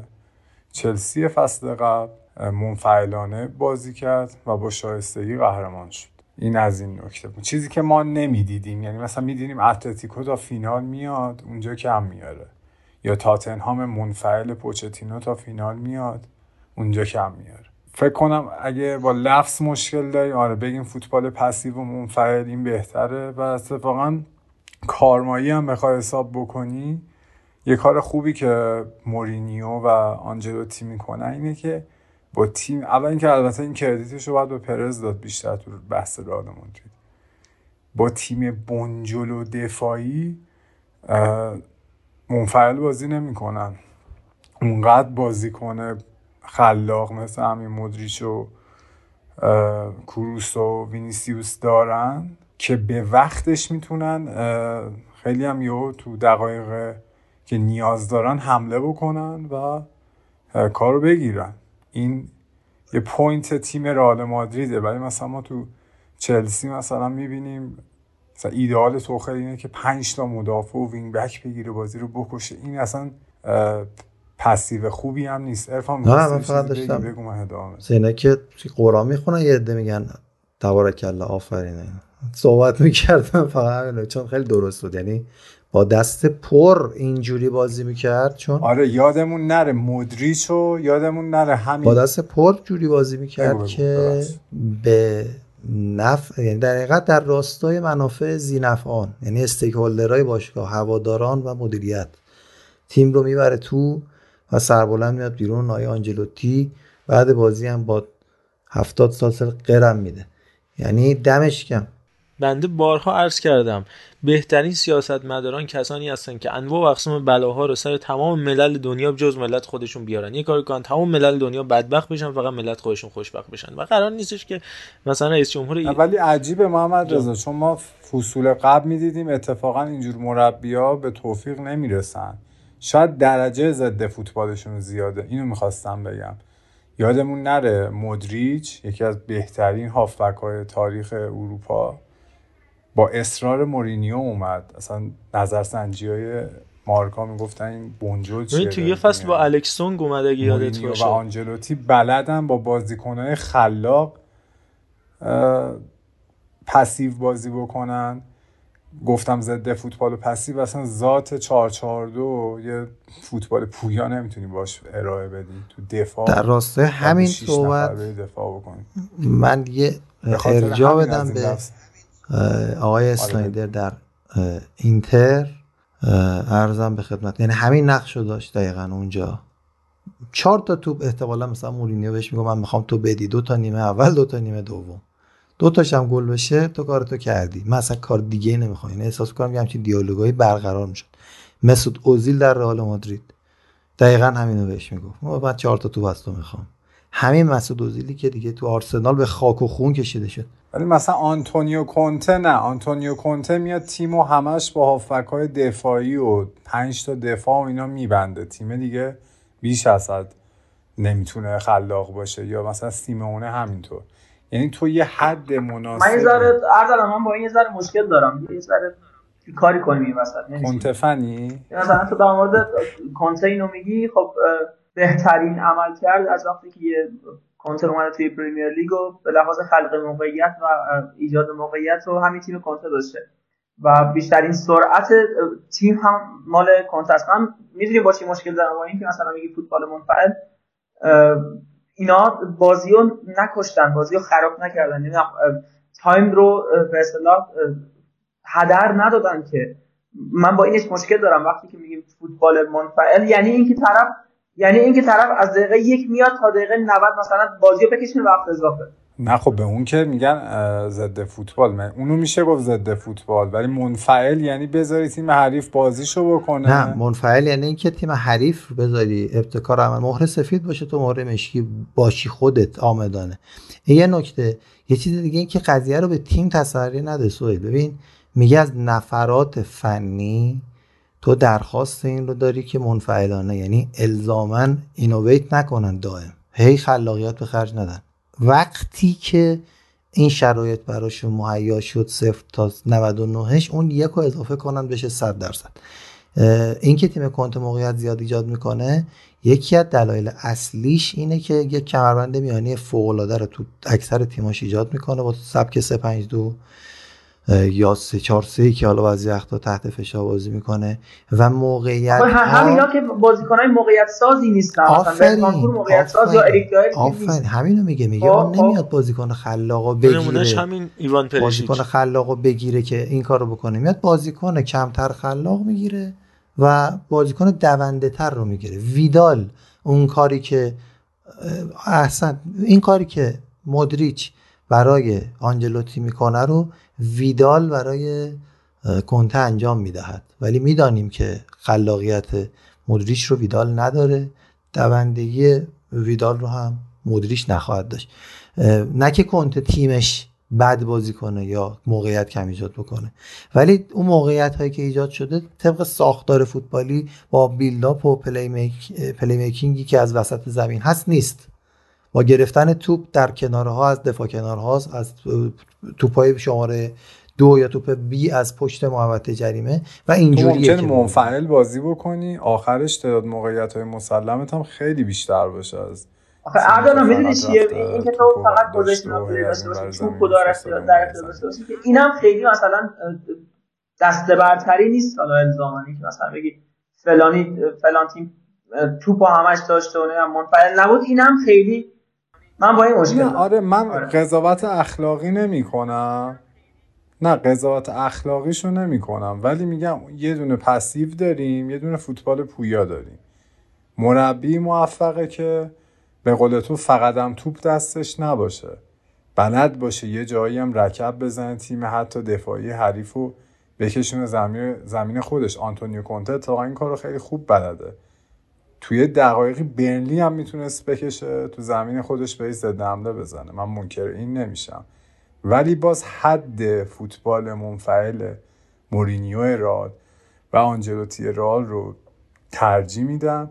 اینجور مربیه دیگه نمیشه گفت تمام دقایقم دارن منفعل بازی میکنن. یه کار فوق‌العاده این خط هافبک رئال اینه که ابزار اینو دارن که بین حتی فرمیشن های مختلف سویچ بکنن. رئال تو تمام دقایق این بازی حذفی چهار چهار دو نبود، دقایقی هم بودن والورده همین معنی رو میده تبدیل میشدن، دقایقی بودن که حتی به چهار دو چهار آره دقیقاً یاد چهار سه سه اینه که فرق هم اسکواد جمع کردن کار فوق‌العاده پرز و میگم این نگرش‌های مختلفه، ولی تیم‌های مثلا آنتونیو کونته و توخل این فصل تک‌بعدی بودن، دلشون هم می‌خواست مثلا گل بزنن به حریف، دیگه کار خیلی خاصی نداشت. حالا قصد من یه چیزی بگم بعد فکرشون اجازه این که بیای حالا چهار سه سه از چهار چهار دو تبدیل بشه به چهار سه سه رو نمیداد.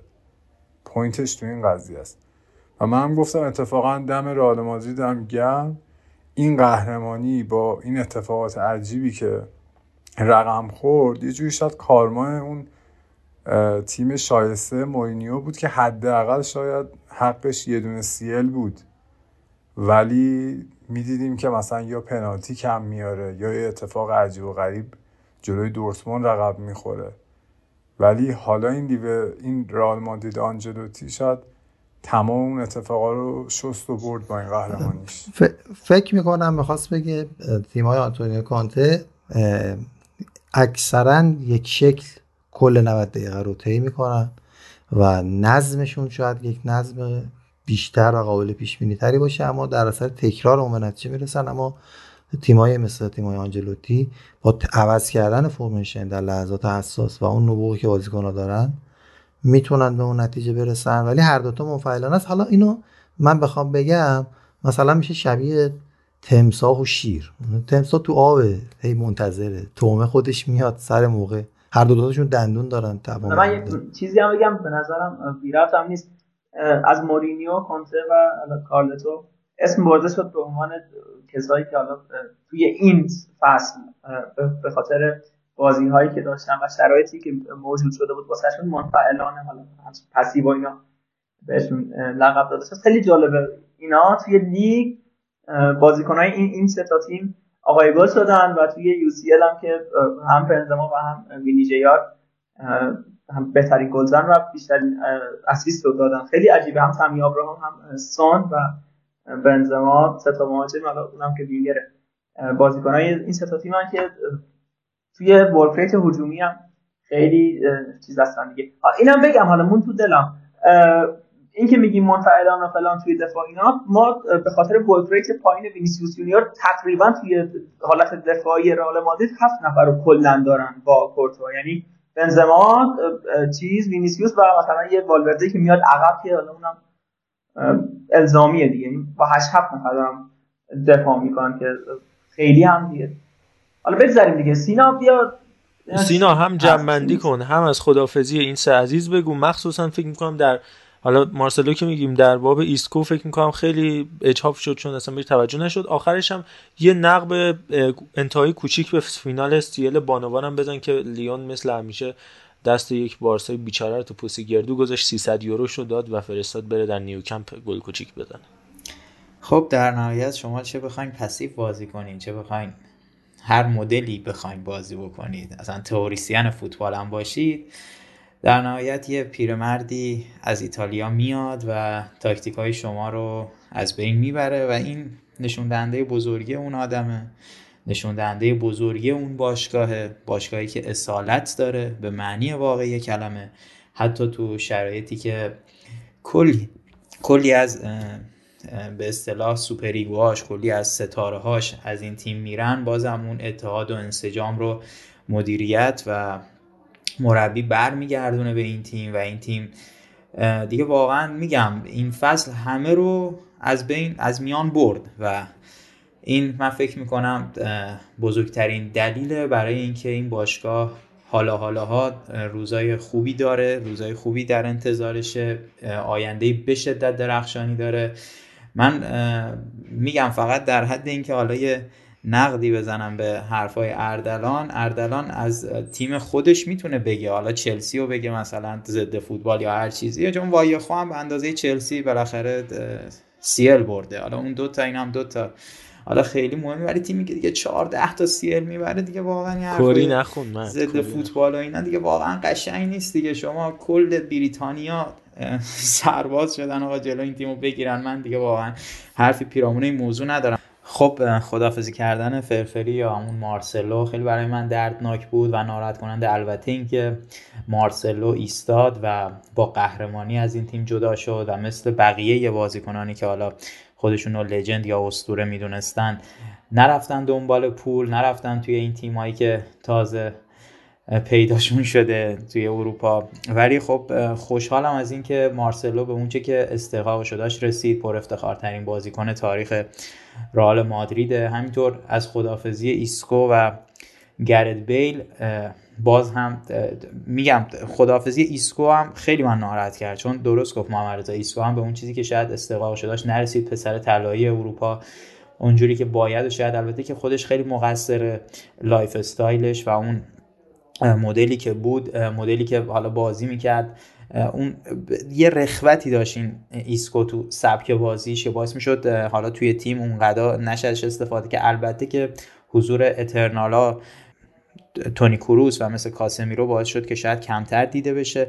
ولی در نهایت میگم ایسکو هم خوشحالم بابت این دوره‌ای که تو رئال بود و افتخارات زیادی کسب کرد و امیدوارم تو مسیر زندگیش موفق باشه. اما خیلی خوشحالم از اینکه یک کسی مثل گرت بیل دیگه نیست توی مادرید. درسته که کلی خاطرات خوب برای ما رقم زد، اون فینالش مقابل بارسلونا و برگردونش جلوی لیورپول، همون فینالی که ما دسیما رو گرفتیم، اون گلی که برامون زد.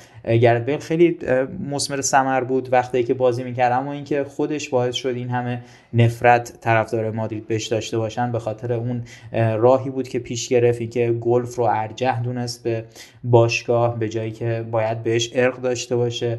وقتی ما میبینیم که تونی کروس به خاطر اینکه پا به سن گذاشته تیم ملی رو کنار میذاره که بتونه تو مادرید بدرخشه و از اون طرف رفتارهای گرت بیل رو میبینیم، من واقعا میگم از رفتنش خیلی خوشحال شدم به خاطر اینکه حداقل یه حقوقی آزاد شده و میتونیم بازیکن‌های جدید بگیریم. من برم سراغ چمپیونز لیگ بانوان با ذکر این نکته که بارسلونا که همه رو شکست میداد شکست خورد در مقابل المپیک لیون. المپیک لیون تونست با کسب هشتمین قهرمانی الان پر افتخارترین تیم فوتبال بانوان باشه و خیلی بازی عجیبی بود. اینکه بارسلونا هر چهار گل که اصلا تو همون نیمه اول زده شد، اینکه دقیقه شش گل خوردن و بعد دقیقه بیست و سه و دقیقه سی و سه گل دوم سوم خوردن، حالا تونستن توسط خانم الکسیا دقیقه چهل و یک یکی از سه گل رو جبران بکنن. اما میگم نتیجه عجیب بود. من خودم واقعا فکر می‌کردم بارسلونا قهرمان میشه ولی خب نشد. بعد خب توی این بازی هم کاملا مالک بودن دیگه. حالا فکر کنم لیون هم ضد فوتبال ولی قهرمان شد. اینو فقط میتونم به عنوان کلام آخر بگم که لیون هم ضد فوتبال تور ولی قهرمان شد و تبریک میگیم به طرفداران تیم بانوان لیون.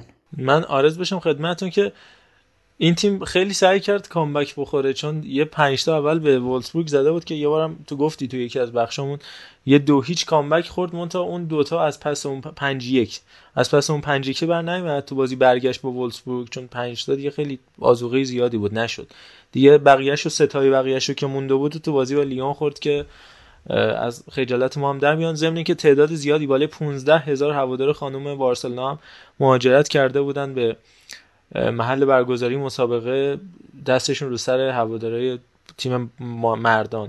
و خب اتفاق نیفتاد و لیون برای بار هشتم قهرمان شد و تورین بود. در بازی تو تورین بود، از تو ذهنم اینم چه روم بودش، تو تورین برگزار شد و در نهایت این اتفاق افتاد. آنایت زمانیان هم تا دو هزار و بیست و چهار تمدید کرد قراردادش، حالا بحث تورین شد و فوتبال بانوان. خیلی خب بریم. فکر کنم اردلان تو یه چیز خیلی کوچیک فقط می‌خواستی اضافه کنی بحث تو رو خدا دیگه بحثو تموم کنیم که بریم سراغ تاپا. اردلان بگو به همین ترتیب، اردلان، عرفان، سینا و خودم تاپ ها رو بگیم دیگه. عرفان جان اگه بتونی چند دقیقه صبر کنی ممنونت میشم. من ربط داره به نظرم به این قسمت.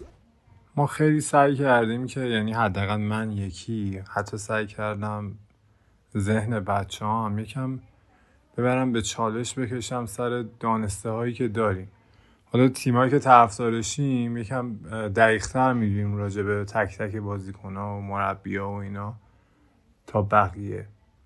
ولی واقعا به نظر من ورزش فوتبال، رسانه‌ای که توش وجود داره، خیلی پرت و پلاتر از ورزش‌های دیگه است و یه سری باگ‌های خیلی قوی تو این زمینه وجود داره. مثلا نیمار چرا باید تو ترانسفر مارکت هنوز صد میلیون ارزش داشته باشه و جزو سومین فوتبالیست پردرآمدم باشه؟ این خیلی عجیبه. حالا همین زمینه اینو میخوام بگیرم، همون مسئله فندایک. چرا آخه مثلا فکر میکردید بهترین مدافع دنیاست؟ ببینید یه تیمی به عنوان لیورپول هوا قهرمان سیل میشه و بعد دیگه برتر و البته با چهره شاخصی مثل فندایک هم گرون خریداری شده و هم تو اون مقطع میتونه بین دفاعی لیورپول عملکرد خیلی خوبی انجام بده. یه آمار چرت و پرتی هم به عنوان دریبل نخوردن کسب میکنه که بارها بارها دیدیم چجوری بلای جون لیورپول شده. یا همینطور ادرسون ادرسون به هیچ وجه لحاظ مهارت‌های دروازه‌بانی جزو بیست تا دروازه‌بان برتر اروپا هم نیست ولی داره نون موفقیت‌های سیتی رو میخوره. فنداک بخشی از این شهرتی که داره داره نون موفقیت‌های لیورپول کلوپ رو میخوره. خیلی چیز عجیبی نیست که یه همچین صحنه موسیقی تو فینال خلق بکنه و اون طرف هم آرنولد اصلا مهارت دفاعی بالایی نداره واسه مهار وینیسیوس آن گل زده بشه. و همین تو زمین رئال میخواستم بگم، با این که بنزما حتی اگه رئال قهرمان نمیشد به نظرم دیگه موقعش بود توپ طلا رو ببره، ولی بهترین بازیکن چمپیونز لیگ واسه من وینیسیوسه. چرا؟ چون این رئال همون رئال بود. بله آنچلوتی برخلاف زیدان ظرفیت‌های تیمش رو شناخت، اومد عقب‌تر نشست و با همین استراتژی و با اسکواد خوبی که داشت و عمقی که داشت قهرمان چمپیونز لیگ شد. ولی عاملی که میتونست این ضد حمله‌ها رو بزنه کسی نبود جز وینیسیوس و شکوفا شدنش این فصل موتور رئال مادرید رو تو بحث هجومی راه انداخت. به خاطر همین واسه من خیلی عجیبه که وینیسیوس هنوز انگار داره مثلا از سایه ها بیرون میاد. وینیسیوس واسه من بهترین بازیکن چمپیونز لیگ امسال، به مراتب بهتر از بنزما، چون بنزما همیشه بود یه مهاجمی بود که خارج از محوطه فعالیت میکنه. اتفاقا آندرریتد بود مواقعی که زیر سایه رونالدو بود. ولی عاملی که امسال به نظر من رئال مادرید رو تو بحث هجوم پیش می‌برد وینیسیوس بود و فقط فکر کنم پاریس پوچتینو تونست مهارش بکنه، چون هافبک دفاعیشو مأمور مهارش کرده بود. بقیه تیم‌ها فولبک هاشونو مأمور مهارش کرده بودن که حالا آرنولد که خیلی داغون دفاعی، حتی جیمز هم کم آورد، چه برسه به کریستیانسن. و تو سیتی هم که با هزار تا مصدوم اصلا نتونستن این جوون با استعداد و مهار بکنن. خواستم به این نکته بگم. و راجع به همین رسانه کسی باورش نمیشد مربی مثلا نه چندان موفق اورتون بیاد همچین حماسه این فصل بیافرینه. این که توی یه باشگاه دیگه مثلا ناموفق بوده اصلا دلیل نمیشه که یهو نیاد رئال و یکی از تاریخی ترین قهرمانی‌های رئال رو نگیره. اینا بحث‌های رسانه است، این بازیایی که باهامون میکنه، چیزی که حتی شاید باعث شده سینا با اینکه قاعدتاً باید خیلی خوشحال باشه از چهاردهمین سیل تیمش، هنوز میاد آخر حرفاش به امباپه تیکه میندازه. چرا؟ چون لابد هنوز ناراحتی وجود داره به خاطر همین رسانه‌ها که سوپر استاری مثل امباپه رفته پول رو انتخاب کرده جای اومدن به رئال و این بده. خیلی خوب، این انتخاب اردلان عنوان بهترین بازیکن پس وینیسیوس بود. ما با همین ترتیب، حالا سینا مگه نکته‌ای داشت ادامه‌اش میگه، به همین ترتیب با عرفان، سینا و بعد خودم میریم بهترین بازیکن انتخاب میکنیم، بعدم بهترین بازیکن هر پست و علاوه بر اون یه نکته خیلی خاصی اگر چمپیونز لیگ امسال داشته باشه یه بخش مهم میتونیم داشته باشیم. مثلا طبیعتا انتخاب من حذف بارسلونا دیگه تو مرحله گروهی. بریم عرفان، سینا، بعد خودم، بعد دوباره برمیگردیم اردلان. عرفان بهترین بازیکن چمپیونز لیگ. آره من کلیات صحبت اردلان رو میپسندم و موافقم. دقیقا میخواستم اشاره کنم به وینیسیوس، گفتم الان همه شاید برن سراغ کریم، شاید سراغ کورتوا برن. البته قطعا بهترین دروازه‌بان رو کورتوا انتخاب میکنم، ولی بهترین بازیکنی که نتیجه ها رو به نظر من تغییر داد وینیسیوس هست. عرضم به خدمتتون که من البته بگم کناته خوب بود، اشاره کردم بهش که تونست از پس وینیسیوس بر بیاد، ولی بهترین بازیکن رو وینیسیوس انتخاب میکنم. الان چی رو بگم؟ بهترین هافبک رو بگم. دفاع هافبک و حالا مهاجم که طبیعتا گفتی، دروازه‌بانم فکر کنم کورتوا باشه و یک لحظه تاریخی کورتوا. آره بهترین هافبک واقعا میخواستم کوین دی بروین رو بگم و میخواستم فیل فودن رو بگم، ولی مودریچ در آورد، دو سه تا بازی رو در آورد خداییش. و با اینکه به شخصه کلا از ازش خوشم نمیاد ولی مودریچ رو انتخاب میکنم. همه رئالی نشن، برای دفاع به نظرم کایل واکر رو یا روبن دیاز رو انتخاب بکنم بد نباشه. عرضم به حضور انورت که بهترین لحظه یا تاریخی ترین لحظه، من عجیب ترین یا تاریخی ترین اتفاق این دور دوره و تورنمنت رو که خیلی هم کسی بهش اشاره نکرد، حذف بایر مونیخ از در قول آقای امری عزیز و عجیب و غریب عنوان میکنم. همه ساده از کنارش گذاشتن. شاید یه تیم بود که میتونست یقه این راه رو بگیره، بایر مونیخ بود، با تمام این المان هایی که توضیح دادیم دیگه، شصت بار گفتیم، از باب صبوری و از باب عمق فکری و تسلط ذهنی که بازیکنان دارن. اما بایر مونیخ امسال اسیر اون چیزی شد که مثلا میلان در بازی با لیورپول شد، یا خود همین رئال در بازی با آژاکس شد، یا صحنه‌هایی که همه تیم‌ها داشتن دیگه. بارسلونا رو اشاره نمی‌کنم چون یه فصل همیان اینجوری میشه و به نظرم عجیب ترین اتفاق اون بود. و یعنی بارسلونایی که ابتدای فصل رو شروع کرد به همراه کمان و اون اوضاع خراب، اتفاقاً حذفش چیز عجیبی نبود و از این مرحله چمپیونز لیگ من این چیزایی که به ذهنم میرسید بود که عرض کردم. مخلص. خیلی خب بریم پیش سینا. سینا حالا درست رئال قهرمان شده، بازیکناش هم فوق العاده بودن، زیادم رئالیش میکنی دیگه، صد درصد رئالیش نکن، انتخاباتو بگو. خب من بهترین بازیکن چمپیونز لیگ رو بنزما انتخاب میکنم.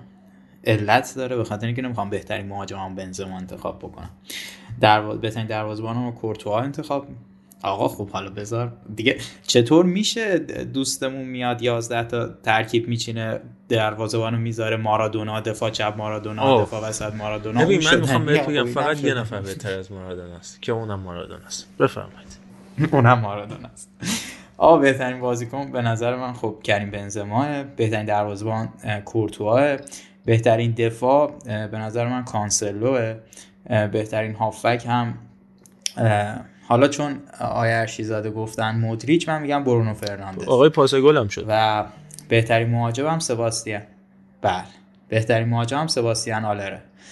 و اگرم بخوام لحظه تاریخی انتخاب بکنم، به نظر من، حالا چون میگم تیم من واقعا کم لحظه تاریخی نداشت، ولی به نظر من اون پنالتی چیپی که بنزما به منچستر سیتی زد لحظه تاریخیه برام. من میگم انتخابای خودمون خیلی انتخابای جذابی هم داشتی اردلان، چون تو بقیه انتخابا رو نگفتی و فقط بهترین بازیکن گفتی. برمیگردیم بهت که بقیه انتخاباتم داشته باشی.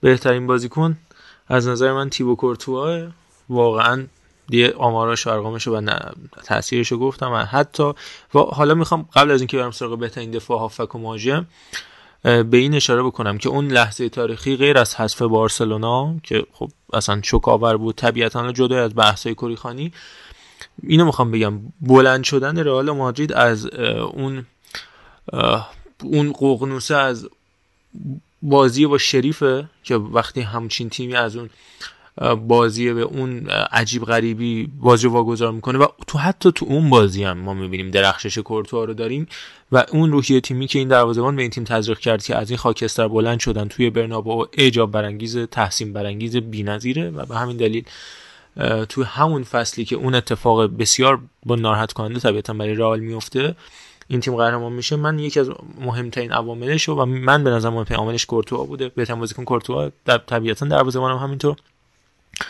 بهترین دفاع رو من کناته انتخاب میکنم، با اینکه لیورپول باخت داشت جلوی اینتر و جلوی بنفیکا، ولی به نظرم در قیاس با خیلی از مدافعین خیلی خوب کار کرد تو فصل پر اشتباه مدافعین مطرح. تازه فصل اولش هم بود خب تو لیورپول بازی میکرد، دو تا بازی مهم گل زد براشون. بهترین هافبک با تقدیر از کوین دی بروینه لوکا مودریچ به نظر من، و بهترین مهاجمم کریم بنزما هست. ولی میخوام به اینم اشاره بکنم که با تقدیر سباستین آلر باید شگفتی ساز این فصل رو داروین نونیز قلمداد بکنم که فکر میکنم با یه رقم بسیار بالا طبق سنت تیم‌های پرتغالی به تیمی به آستین یک تیمی فرو خواهد شد. داروین نونیز البته فوق‌العاده است، ولی به هر حال ارقامی که تیم‌های پرتغالی رو بازیکن‌ها می‌ذارن هم فوق‌العاده است. این انتخابای من بود. و البته انتخاب عرفان هم خیلی به نظر من، حذف بایرن هم یه شگفتی فوق‌العاده بزرگ بودش. اردلان تو بقیه انتخابات مونده بود. خب من که گفتم بهترین بازیکن وینیسیوس، دروازه‌بان بهترین دروازه‌بان کورتوا، با اینکه برخلاف حرف‌های محمد رضا جان اصلا یه تاریخی نمیدونم، عمل کردش و تو فینال هم واقعا موقعیت خاصی نبود، اون توپ هم رو راست صلاح اومد، ولی خب بین دروازه‌بان‌های موجود کورتواس، دفاع آلابا، چهار راموس رو جانشینیشو بر عهده گرفت و تو سبکی که رئال مادرید وقتی نیاز به گل داشت داشت حمله میکرد خیلی خوب، اجازه ضد حمله نمیداد. یه دونه قطع توپ فوق‌العاده هم داشت جلوی کانته که با سر یه پرش خیلی بلند کرد، با اینکه میگم فول بک بود، سالهای فول بک که بهترین فول بک های دنیا بود، اینجور سر زدن هاش اون قطع توپی از کانته داشت و رئال به بازی مقابل چلسی برگردون و همچنین سرایی که حتی جلوی لیورپول میزد خیلی جالب بود. بهترین هافبک بدون شک مودریچ و بهترین مهاجم هم بنزما دیگه. فقط کاش یه بهترین دیگه هم داشتید که من اونو به والورده میدادم که یه نوع تنوع تاکتیکی داده بود به رئال، میتونست اون چهار چهار دو شو بازی بکنه و خیلی جا چهار سه سه باشه و هم به خط هافبک سورپرایز فصل میتونه باشه به نظرم. این فصل والورده بود، خواستن این اتفاقم دوتا گلی بود که جلو سیتی تو سه چهار دقیقه زدن و برگشتن دیگه. اون واقعا هیچ توجیهی اون گلای جلوی سیتی نداشت. رئال مادرید بازگشتش جلوی سیتی عجیب ترین اتفاق این فصل. خیلی خوب، حالا یه فاصله کوتاه بگیریم به نظرم با توجه به صحبت‌های مفصلی که کردیم، یه ساعت و چهل دقیقه فکر کنم تا الان مهمون ما بودید. بریم یه تعداد گزارش و لحظات تاریخی چمپیونز لیگ بشنویم، بعدم با صدای حمید سیاوشی عزیز همراه میشیم که راجع به این فصل لیگ قهرمانان یه دو سه دقیقه برامون صحبت کرده از مخاطبین خوبمون و در نهایت یه سری به اروپا لیگ، لیگ کنفرانس میزنیم و با دو سه تا اتفاق هفته اروپا جمع بندی می‌کنیم. بریم بیایم حمید سیاوشی رو هم ازش ممنونم که برای ما وایس فرستاد.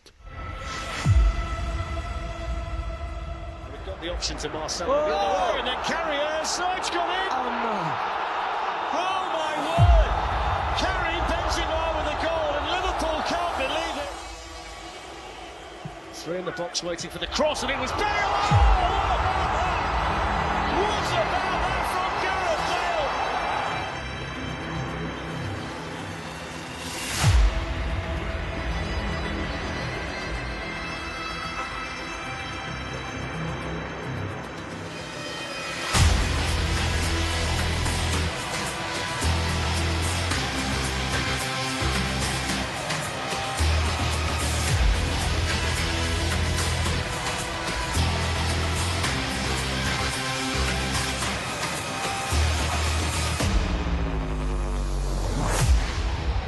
It's Carvajal's cross.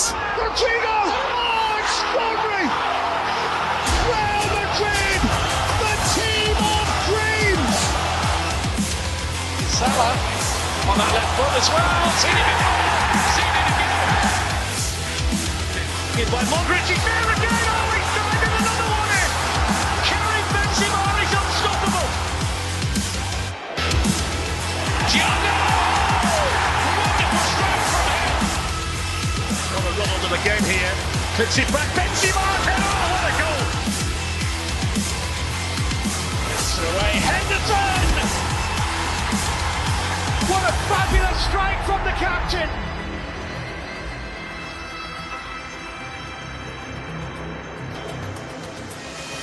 A terrific toe from Vinicius, who chases away from Diaz and keeps on going. Vinicius, oh wonderful goal!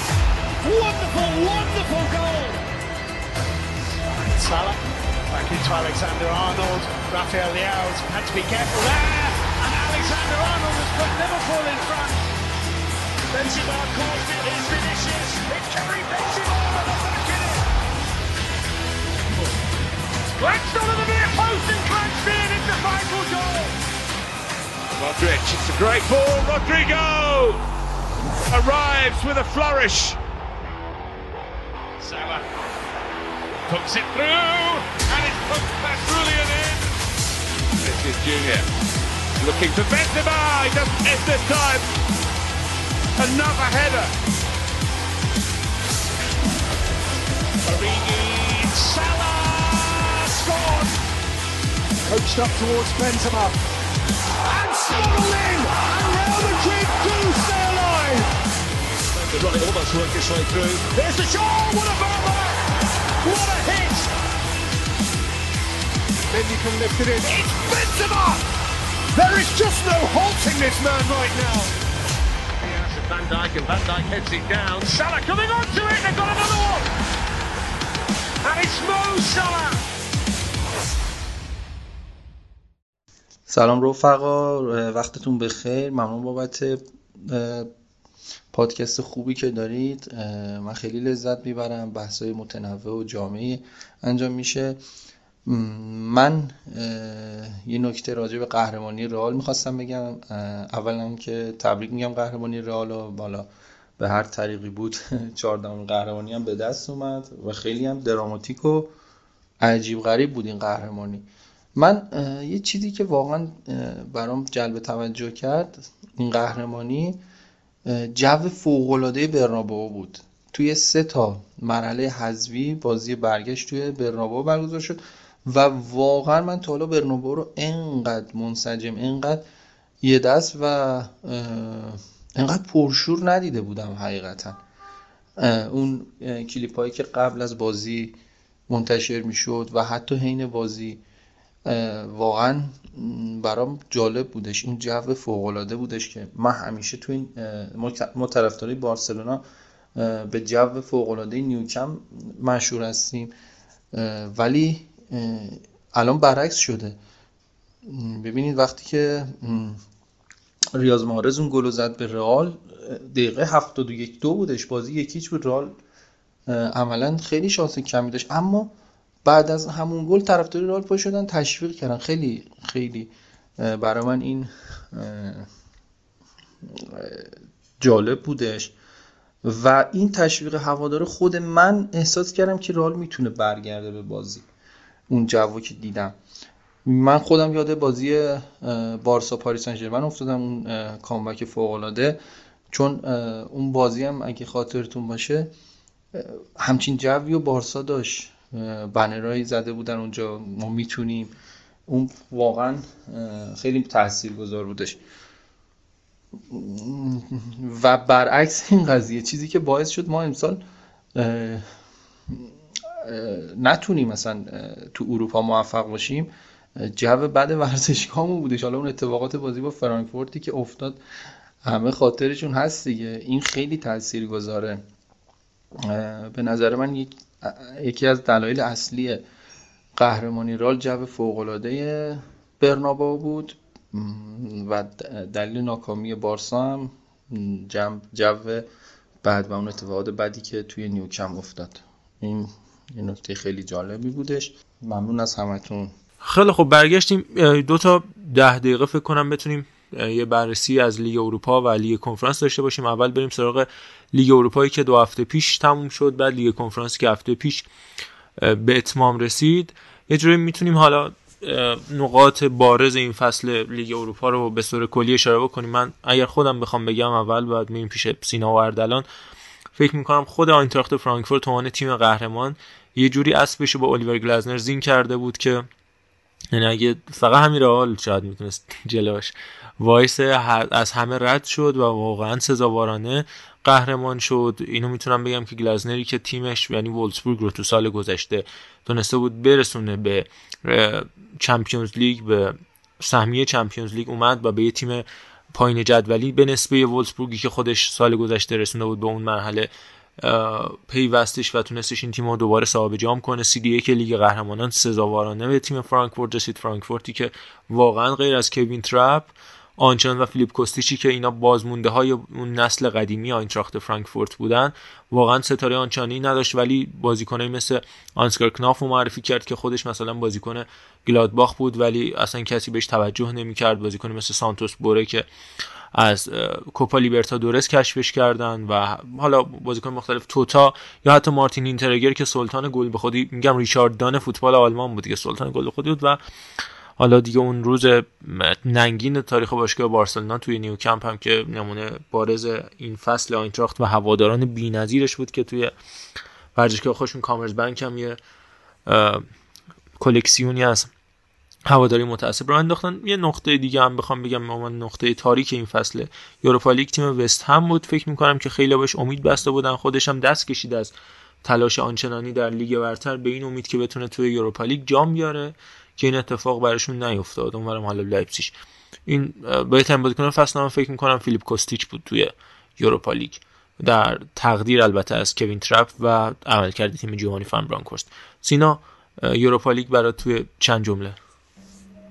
خب من اروپا لیگ رو فقط میخوام چون خیلی حالا پیگیرش نبودم، فقط توی مراحل حذفی خیلی ما پیگیرش بودیم، شما پیگیر مراحل حذفی برام جذاب بود، ولی واقعا میخوام اشاره بکنم به حذف لایپزیگ به عنوان اتفاقی که واقعا باور نمیکردم. من فکر میکردم یه فینال تمام آلمانی ببینم با قهرمانی لایپزیگ، ولی خب واقعا گلاسگو رنجرز کار بزرگی کرد بعد از اینکه حالا جرارد رو از دست دادن و تونستن دوباره خودشون رو احیا بکنن و یه جام داخلی هم بگیرن، جام حذفیشون رو بگیرن و حالا لیگو که باختن به سلتیک، ولی با توجه به اینکه حتی بازی رفتن باختن در مقابل لایپزیگ، بازی برگشت رو تونستن خب سه بر یک ببرن و میگم من حذف لایپزیگ برام خیلی عجیب غریب بود. در کنارش همونجور که شما گفتی حذف وستهم هم خیلی برام عجیب بود، ولی لایپزیگ رو هم واقعا احتمال میدادم که قهرمان بشه که خب نشد و به آینتراخت رسید.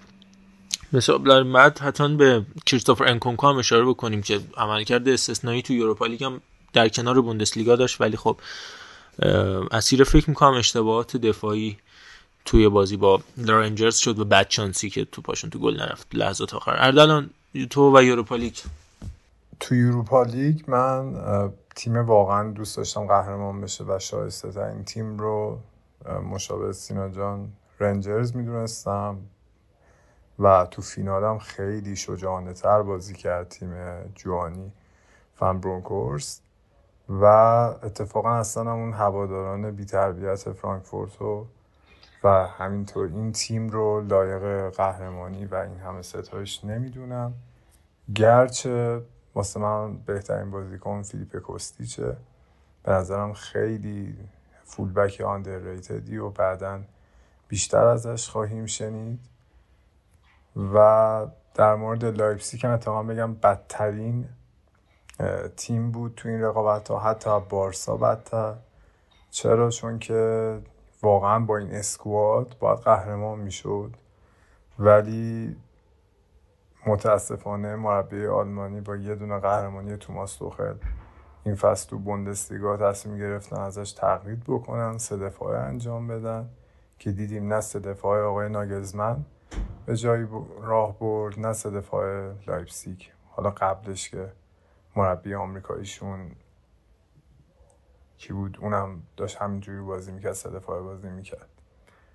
و چهره شاخص هم تو این رقابت ها خواستم به رایس اشاره بکنم، بازیکنی که حالا هر چقدر رسانه های مادریدی بخوام بگن نمیدونم بازیکن انگلیسی اوورریتدن و اینا چون دستشون بهشون نمیرسه، ولی به نظرم کلید حل مشکلات تیمایی مثل یونایتد، چلسی و سیتی داشتن همچین بازیکناییه. یادمون نره کهکشانی‌های مادرید بعد انتقال ماکلله به چلسی بود که یه روند نزولی و تا سالها طی کرد و به اون تیم در شوامنی در همین راستا دنبال شوامنیه صافک تخریبیه، ولی اگه بتون و خیلی هم مشابه کانت است، فقط با سرعت کمتر و فیزیک بهتر، اگر بتونه مرد میانه زمین باشه همونجوری که کانت تو دوران اوجش بود، شوامنی هم میتونه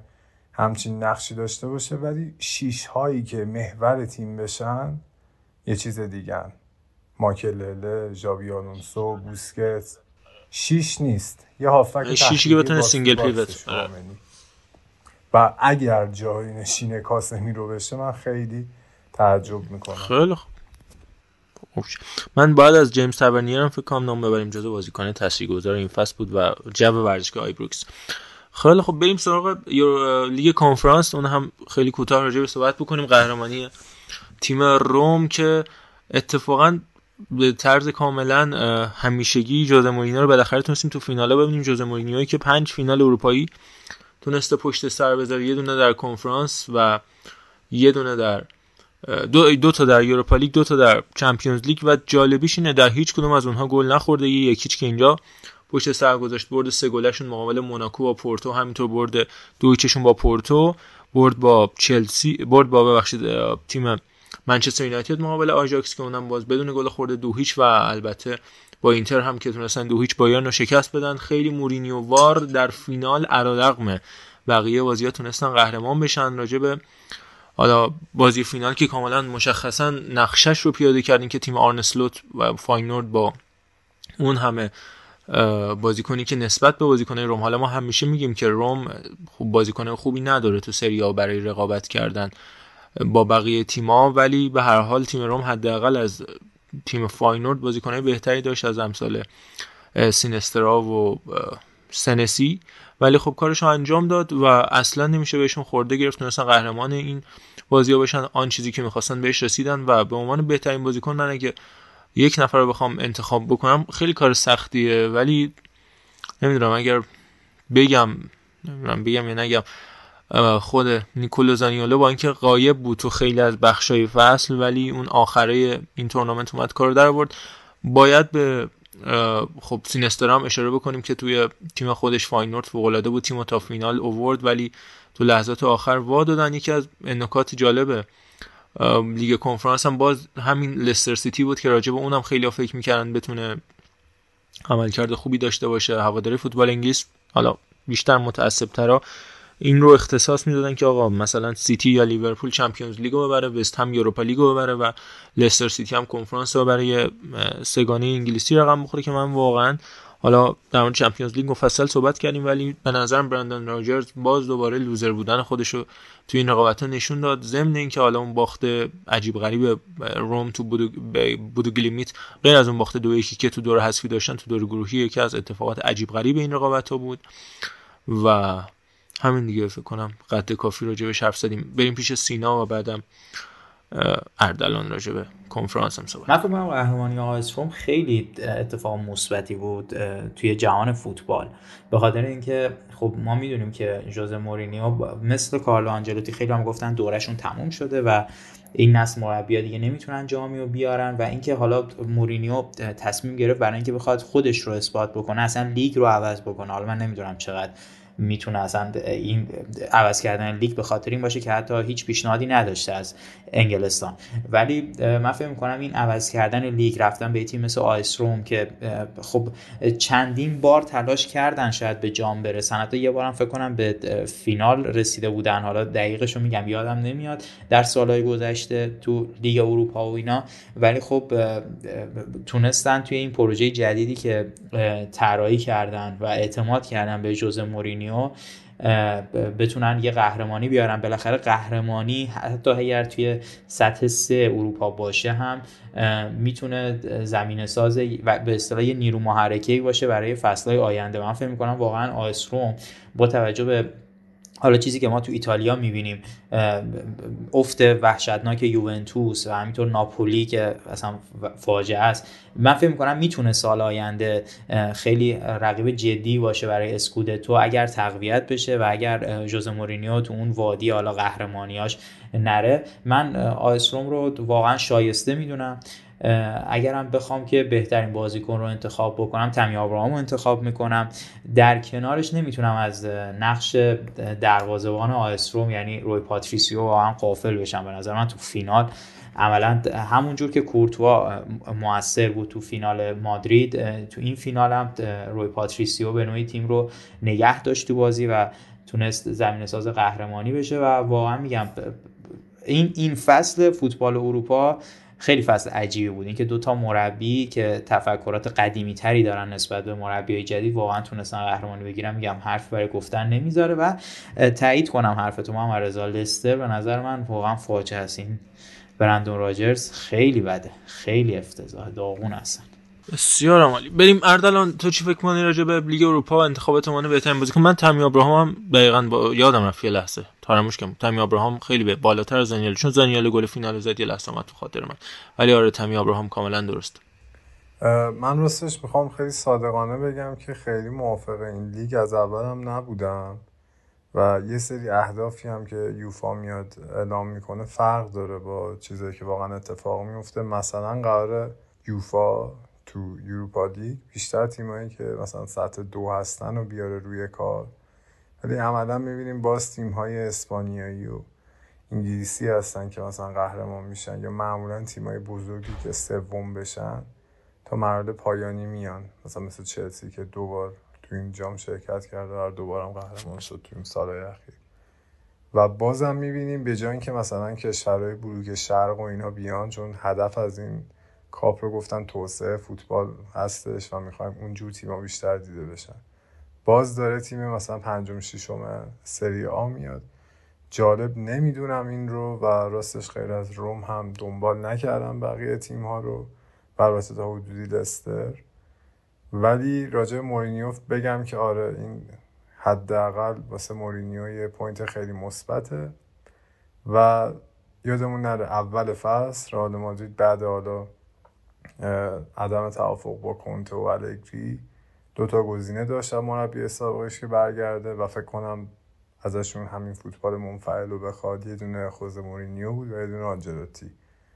قرعه به نام آنجلوتی خورد که بره تو رئال سیل ببره، ولی مورینیو همچنان باید مسک خودش رو اثبات بکنه تا شاید یه روزی با یه تحول تاکتیکی تو ذهنش و استراتژی درست تو تیم درست بتونه یه موفقیتی شبیه آنجلوتی کسب بکنه.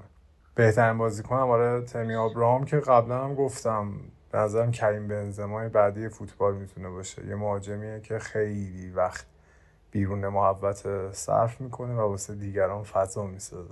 شیرالینا جمعنی راجع به لیگ کنفرانس، البته توی بخش سری آ که به روم که میرسیم تو مرور سری آ فکر میکنم دو هفته بعد میشه، یعنی چهارشنبه بعدی لیگ انگلیس خواهد بود ضبطش و چهارشنبه بعدتر و طبیعتا جمعه بعدتر پخشش برای لیگ این ایتالیا سری آ راجع به اینکه مورینیو آیا و این فصل روم آیا ناکام بوده با این جام یا کامیاب، که فکر می‌کنم کامیاب علیرغم اینکه این جامو من فکر می‌کنم جام خوب طبیعتاً ارزشمندی نیست، ولی مفصل صحبت می‌کنیم.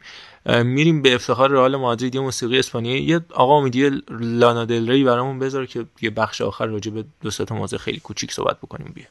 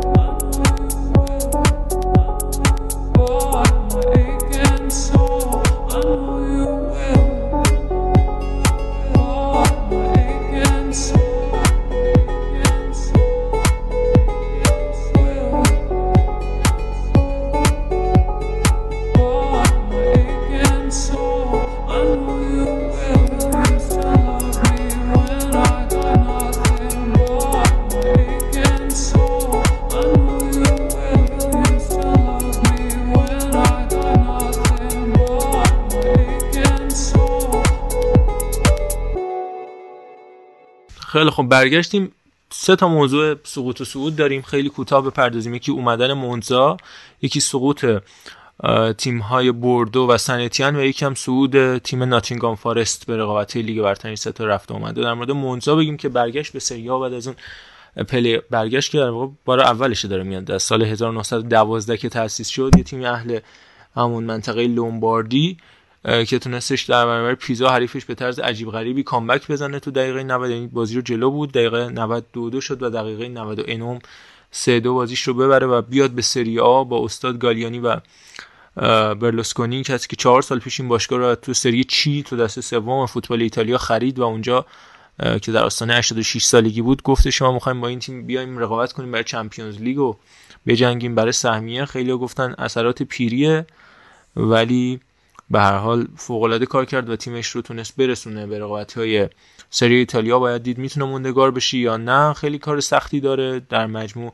بیست و نه قهرمانی که پنج تا اسکودتو بود تونسته به دست بیاره تا اینجای کار آقای برلاسکونی، که طبیعتاً همش با میلان بوده، اما به هر حال راه سختی داره. شمال غرب لومباردی حالا به عشق مونزا میتپه. برای اهالی اون منطقه بعد از صد و ده سال راه یافتن به سری آ یک کار فوق‌العاده بزرگ میتونه باشه. این از بحث مونزا که مفصل راجعش صحبت کردیم. دو تا تیم توی لو شامپیونای سابق یا همون لیگی که فرانسه سقوط کردن. اول در مورد بوردو صحبت بکنیم. بوردویی که بالاخره بعد از اینکه مدت‌ها بود داشتش با حال و هوای بد دست و پنجه نرم می‌کرد تیمش سقوط کردش. تو فصلی که علاوه بر پاریس سن ژرمن تیمایی مثل موناکو و مارسی تونستن سهمیه‌های اروپایی بگیرن، همینطور رن که به لیگ اروپا رفت و نیس که به کنفرانس راه پیدا کرد.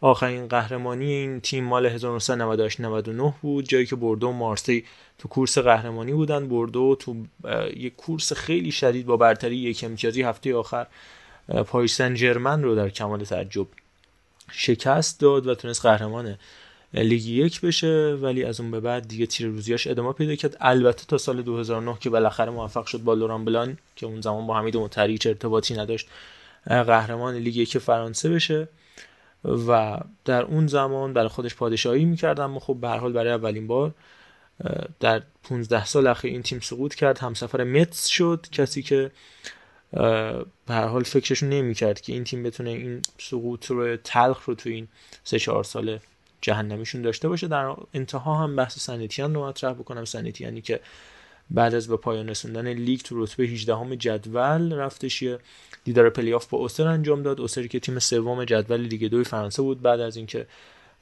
تیم ریشه‌دار آژاکسیو و البته تیم فوق‌العاده ریشه‌دار تولوز به لیگ یک برگشتن. سنت اتینی که پر افتخارترین تیم فرانسه به تنهایی تا قبل از این فصل و همراه با پاریس سن ژرمن تا الان در لیگ یک فرانسه بود، نتونست بمونه توی لیگ یک، سقوط کرد. تو مجموع دیدارها مشابه یک یک شدن و در ضربات پنالتی چهار پنج بازی رو باخت. بعد هجده سال حضور متوالی تو سطح یک فوتبال اروپا سقوط کردش. با ده قهرمانی پر افتخارترین تیم بود، گرچه که سالهای سال بودش که نتونسته بود قهرمانی به دست بیاره. از سال هزار و نهصد و هشتاد و یک هشتاد و دو قهرمان نشده بود. یا نایب قهرمانی جام باشگاه اروپای هزار و نهصد و هفتاد و پنج هفتاد و شش هم تو کارنامه‌اش داشتش و بعد از چهار دهه برحال این سرنوشت تلخ نصیبش شد. بعد هجده سال میگم سقوط کرد. آخرین فصل سال دو هزار و سه چهار بودش که افتاده بودش. هواداره تیم سنت اتین از اولترا ترین، خشمگین ترین و هولیگان ترین هواداره کل فوتبال اروپا به حساب میان. این فصل هم کلی داستان به وجود آوردن. حتی بعد پایان این بازی که هفته اخیر انجام شد با اسپری دودزا و چوب و چماق افتادن به حساب بازیکناشون برسن که حالا با نیروهای امنیتی و اسکورت و اینا رو از ورزشگاه خارج کردن. در مورد اوسر هم بگم که فصل نود و پنج نود و شش آخرین بار تونسته بودن قهرمان بشن. کسی که با این تیم معرفی شد جبرئیل سیسه بود که روزهای درخشان ابتدای قرن بیست و یک رو اوسر با جبرئیل سیسه تجربه کرد. سال دو هزار و یازده دوازده افتادن بعد سی و دو سال حضور مداوم و حالا اهالی منطقه بورگونی فرانسه دوباره به لیگ یک برگشتن و حالا بوردو و متس و سن اتین دوباره باید برای بازگشت به لیگ یک فرانسه تلاش بکنن. ضمن اینکه بحث آخری هم که اضافه بکنم بازگشت ناتینگهام فارست به سطح یک فوتبال انگلستان بود. ناتینگهام فارستی که بعد بیست و سه سال تونستش برگرده در شرایطی که در مورد استیو کوپر زیاد صحبت کردیم، هی هم با اسکات پارکر اشتباه میگرفتیمش، ولی استیو کوپر تونستش تیم ناتینگهامو برگردونه. در مورد سابقه استیو کوپر اگر بخوایم توضیح بدیم، مربی ولزی چهل و دو ساله‌ای که سال گذشته با سوانزی تونستش به پلی آف برسه، اما خب سال گذشته نتونست به لیگ برتر بیاد. جالبیش اینه بعد بیست و سه سال به لیگ برتر برگشته تیم ناتینگهام در مقابله با چلسی. در مقایسه با چلسی هر دو تا دو تا قهرمانی اروپا دارن. ناتینگهام یه قهرمانی لیگ بیشتر از چلسی داره. ناتینگهام سه بار سقوط کرده به لیگ یک یا همون چمپیونشیپ، ولی چلسی پنج بار. این حالا شوخی بود که انجام میدادن. استیو کوپر مربی رده‌های پایه تیم ملی انگلیس توی دو بار هم بوده و البته در مورد خود ناتینگهام هم اگر بخوایم توضیح بدیم تیمی بودش که این فصل عملکرد فوق‌العاده خوبی داشت، بیشتر گلش رو از رو بازی آزاد به ثمر رسوند، اما روی ست پیس‌ها انقدر دقیق بودن که پانزده تا گل با ضربات سر و ست پیس تونستن به ثمر برسونن. بهترین بازیکنشون همونطور که در بخش اف ای کاپ روزهای گذشته هم گفته بودیم جیمز گارنری بود که بازیکن قرضی منچستر یونایتد و باید به این تیم برگرده. جو ورال هم جزو بازیکن‌های خیلی خوبشون بود، مدافع تاثیرگذارشون رایان ییتس، برنان یانسن و همینطور ایجاد اسپنس که خب اون هم بازیکن قرضی میدرزبرو بود و باید به میدرزبرو دوباره برگرده، اشکاشو در پایان بازی پلی آف دیدیم. جزو بازیکن‌های بسیار تاثیرگذارشون بودن و همینطور جک کولبک که این بازیکن‌ها هم ما تو ترکیب تیم نیوکاسل دیده بودیم تو روزهای گذشته. این برانان جانسون هم که یا همون یانسن هم که راجبش گفتیم بازیکن ولز بود که ما امروز داریم ضبط و انجام میدیم، برای ولز مقابل تیم لهستان تونستش بازی بکنه. عملکرد فوق‌العاده‌شون تو دفاع هم یکی از نکات مهمشون بود، هفده کلین شیتی که تونستن به ثبت برسونن و البته یک دروازه‌بان بسیار خوب که این فصل تونستش دروازه اونها رو بیمه بکنه رو نباید از یاد ببریم. دروازه‌بانی که عملکرد بسیار خوبی توی این تیم داشت توی این فصل، برایس سامبا دروازه‌بان کنگوییشون بیست و هشت ساله که از دو هزار و نوزده تو این تیمه و از رده‌های پایه تیم مارسی شکار شد. و همینطور لوهاور هم سابقه بازی کردن داره که این تیم انگل کانتر رو به رقابت‌های اصلی فوتبال اروپا و تیم لستر معرفی کرد. به عنوان بخش آخر بریم و صحبت‌های امید امیرجانی عزیز را هم گوش بکنیم. سه تا از لیگ‌های معتبر اروپایی این فصل شامل پلی آف شدن، پلی آف هایی که باعث شدن در نهایت رستگاری نصیب سه تا از تیم‌های اون لیگا بشه، من جمله لیگ بلژیک که این اتفاق من قبلا راجع به سن ژیلواز و بروخ یا بروژ صحبت کرده بودم. با امید عزیز همراه بشیم، بشنویم، بریم برای خداحافظی. امید جان با تو هستیم. عرض سلام و ادب دارم خدمت همه دوستان عزیزم در پادکست تخصصی توتال فوتبال. مفتخرم که این هفته هم در خدمت شما باشم.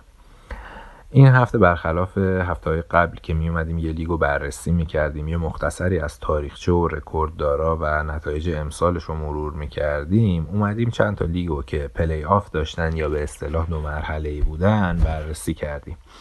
برای همین فقط می‌پردازیم به نتایج لیگ امسالشون با محوریت حالا اون مرحله دوم یا پلی آف. اولین لیگی که با هم دیگه بررسی میکنیم بوندسلیگای اتریش هست که یه لیگ دوازده تیمیه که در مرحله اول همه تیم‌ها در قالب دو بازی رفت و برگشت به مساف هم میرن و بعد از انجام بیست و دو بازی تیم‌ها به دو گروه شش تیمی قهرمانان و سقوط کنندگان تبدیل میشن. تیم‌های هر گروه با هم مجددا دو بازی رفت و برگشت انجام میدن و با انجام سی و دو بازی لیگ برای هر تیم به اتمام میرسه. در گروه قهرمانان امسال نسبت به مرحله اول خیلی تغییر خاصی ایجاد نشد و در پایان تیم فوتبال ردبول سالزبورگ تونست قهرمان امسال اتریش بشه و به مرحله گروهی لیگ قهرمانان سال آینده راه پیدا کنه. اشتروم گراتس هم که با کسب رده دوم باید در مرحله مقدماتی لیگ قهرمانان سال آینده شرکت کنه. آستریا وین سوم شد و تونست به مرحله مقدماتی یورولیگ راه پیدا کنه و تیم‌های وولفسبرگر و راپید وین هم با کسب عنوان چهارم و پنجم تونستن که به مرحله مقدماتی لیگ کنفرانس اروپا راه پیدا کنن. البته این نکته رو باید خدمتتون عرض بکنم که راپید وین به عنوان تیم پنجم توی یه پلی آف به مساف برنده تیم‌های اول و دوم گروه سقوط کنندگان رفت که امسال تیرول و لسک تونسته بودن تیم‌های اول و دوم گروه سقوط کنندگان باشن و تیرول با برتری دو بر یک برابر لسک برابر راپید وین قرار گرفت در یه پلی آف و در مجموع در دو بازی چهار بر یک مغلوب راپید شد و راپید وین به عنوان عرض به حضورتون دومین سهمیه لیگ کنفرانس اروپای سال آینده از بوندسلیگای اتریش شرکت خواهد کرد. اما در گروه سقوط عرض به حضورتون لیگ اتریش یا بوندسلیگا تغییرات زیادی به وجود اومد. مثلا تیم ریت که در پایان مرحله اول رده هفتم رو داشت در نهایت به رده دهم جدول کلی رسید. شاهکار این گروه رو تیم آلتاخ انجام داد که در پایان مرحله اول یعنی هفته بیست و دو تیم دوازدهم یا آخر جدول بود و تونست در پایان لیگ با کسب رده نهمی خودشو نجات بده و آدمیرا در نهایت به دسته پایینتر سقوط کرد با کسب رده دوازدهم. اما کریم آدیمی، بازیکن آلمانی ردبول سالزبورگ که دو سه هفته پیش هم به دورتموند پیوست، با نوزده گل بهترین گلزن این لیگ شد. جیاکومو فریونی، مهاجم آلبانیایی تیرول، با هفده و یاکوب یانشر اتریشی از اشتروم گراتس با چهارده گل در رده‌های بعدی قرار گرفتند. همین آقای یاکوب یانشر پانزده با پانزده پاس گل، اشتفان ناتس از رید با دوازده پاس گل و نیکولاس سیوالد با هشت پاس گل سلاطین پاس گل بوندسلیگای اتریش این فصل بودند. لیگ بعدی که با هم دیگه بررسی خواهیم کرد، لیگ فوتبال صربستان یا سوپرلیگا هست که یه لیگ شانزده تیمیه که در مرحله اولش تیم‌ها در قالب دو بازی رفت و برگشت به مساف هم میرن. بعد از انجام سی بازی، عرض به حضورتون که تیم‌ها به دو گروه هشت تیمی، یعنی اول تا هشتم تو گروه قهرمانان و تیم‌های نهم تا شانزدهم در گروه سقوط کنندگان قرار می‌گیرن و تو این مرحله دوم هر تیم با همگروهای خودش فقط یه بازی انجام میده و در نهایت با سی و هفت بازی که تیم‌ها انجام میدن، لیگ برای همه تیم‌ها به اتمام میرسه.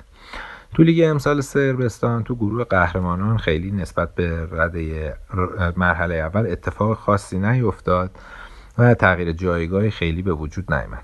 امسال ستاره سرخ برگراد تونست قهرمان سوپرلیگا بشه و به مرحله اول مقدماتی چمپیونز لیگ راه پیدا کنه و دو تیم، پارتیزان بلگراد به عنوان تیم دوم لیگ و چوکارچکی به عنوان تیم سوم، در مرحله مقدماتی لیگ کنفرانس اروپای سال آینده حاضر خواهند بود. در گروه سقوط کنندگان هم اتفاق خیلی خاصی نیفتاد، جز حالا چهار تیم پایین که یه مقدار جابجا شدن. تیم پرولتر که در مرحله اول تیم چهاردهم بود، در نهایت رده شانزدهم رسید و به همراه تیم متالاک، تیم پانزدهم جدول کلی، به دسته پایینتر سقوط کردند. و دو تیم رادنیشکی هزار و نهصد و بیست و سه و نووی پازار که رده های عرض به حضورتون چهاردهم و سیزدهم رو کسب کرده بودن، در یه پلی آفی که با تیم های سوم و چهارم لیگ پایینتر که اف کی آی ام تی و ژلزنیشار بودن مسابقاتی رو برگزار کردن که هر دو تیم لیگ برتری رادنیشکی و نووی پازار تونستن شکست بدن تیم‌های دسته پایین‌تر رو و در لیگ سال آینده صربستان کماکان حضور داشته باشند. ریکاردو گومز، مهاجم اهل کیپ ورد تیم پارتیزان با بیست و نه گل، الکساندر کاتای، بازیکن سرب ستاره سرخ با بیست و چهار و میرکو ایوانیچ، بازیکن مونتنگرویی تیم ستاره سرخ با هفده گل، سه گلزن برتر این لیگ بودند. اما لیگ بعدی که با هم بررسی میکنیم پرولیگای بلژیک هست که میدونید با هجده تیم برگزار میشه. تو مرحله اولش تیم‌ها با هم هر کدوم دو بازی رفت و برگشت انجام میدن. با انجام سی و چهار بازی مرحله اول تموم میشه و تیم‌های اول تا چهارم در گروه قهرمانان و تیم‌های پنجم تا هشتم توی گروهی به اسم گروه کنفرانس اروپا هر کدوم دو بازی رفت و برگشت با هم انجام میدن. در گروه قهرمانان، در حالی که در پایان مرحله اول تیم یونیون سن ژیلز یکتاز بود و در صدر جدول با اقتدار قرار داشت، اما در پایان بعد از مرحله پلی آف این کلاب بروخه بود که تونست عنوان قهرمانی رو به خودش اختصاص بده و به مرحله گروهی لیگ قهرمانان اروپا راه پیدا کنه. یونیون سن ژیلز هم دوم شد و باید در مرحله مقدماتی لیگ قهرمانان شرکت کنه. اندرلخت با مربیگری ونسن کمپانی تیم سوم لیگ امسال شد و به لیگ کنفرانس اروپا راه پیدا کرد و عرض به حضورتون تیم چهارم این لیگ که آنتورپ بود هم با تیم اول همون گروه کنفرانس که امسال خنت بود یه پلی آف رو باید با هم دیگه برگزار بکنن تا آخرین سهمیه لیگ کنفرانس هم مشخص بشه.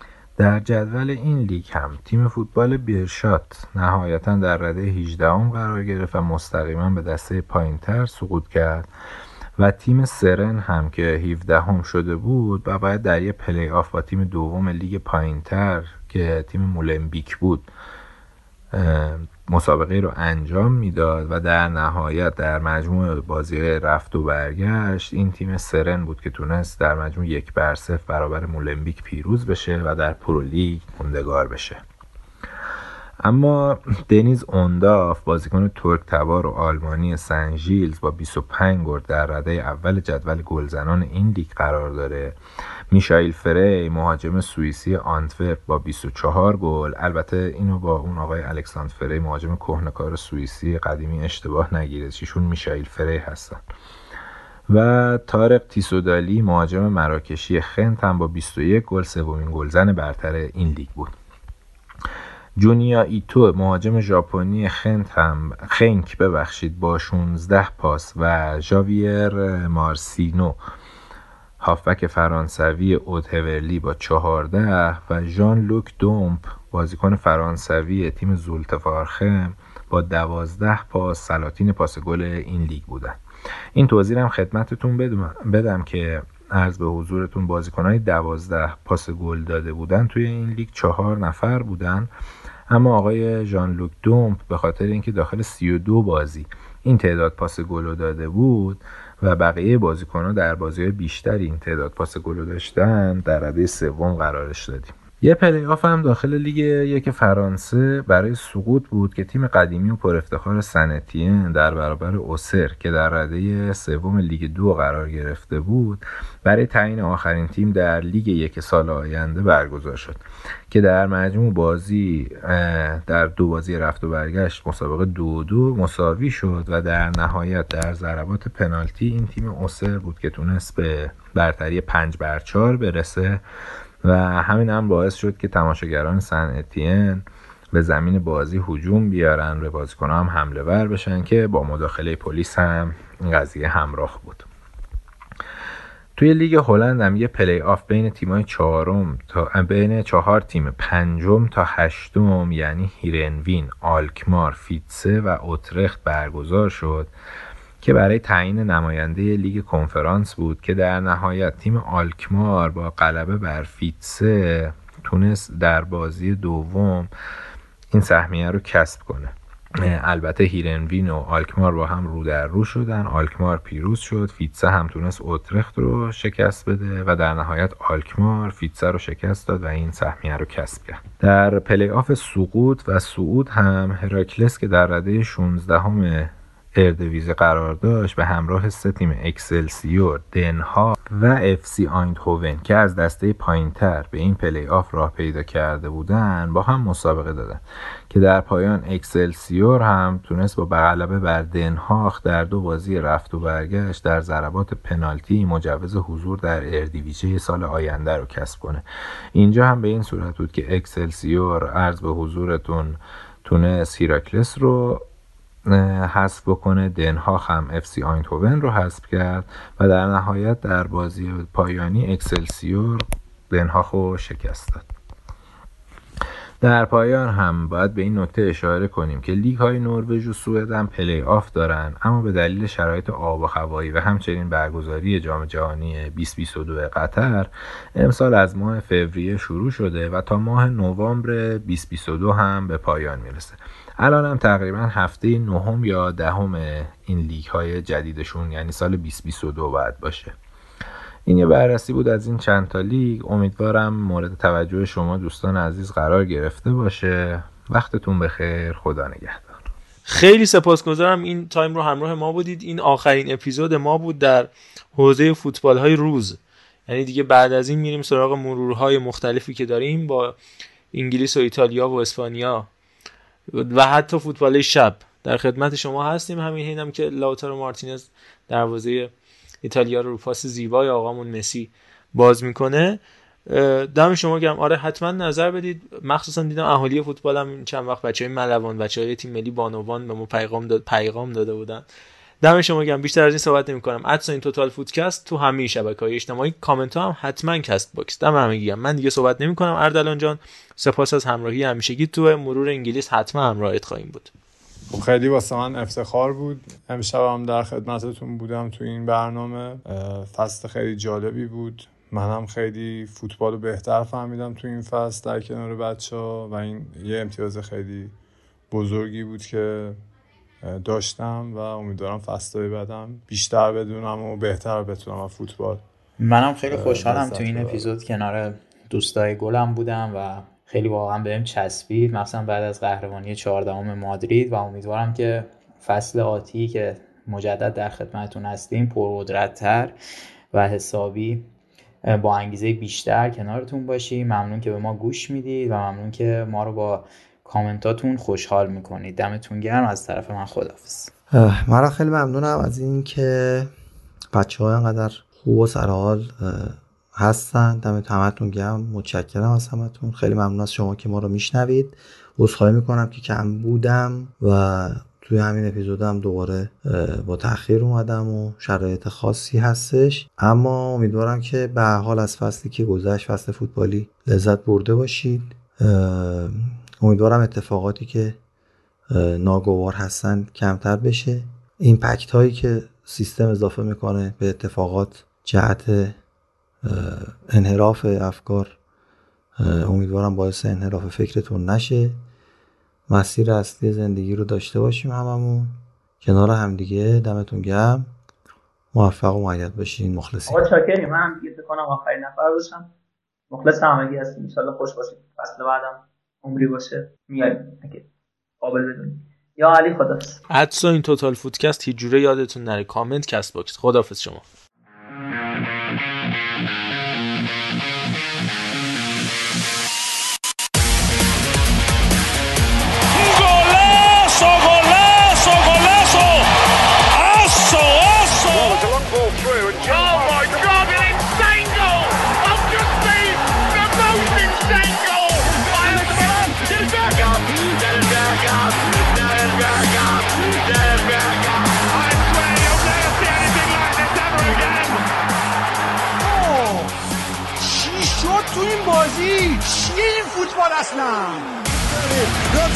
Your baba, your baba, your baba.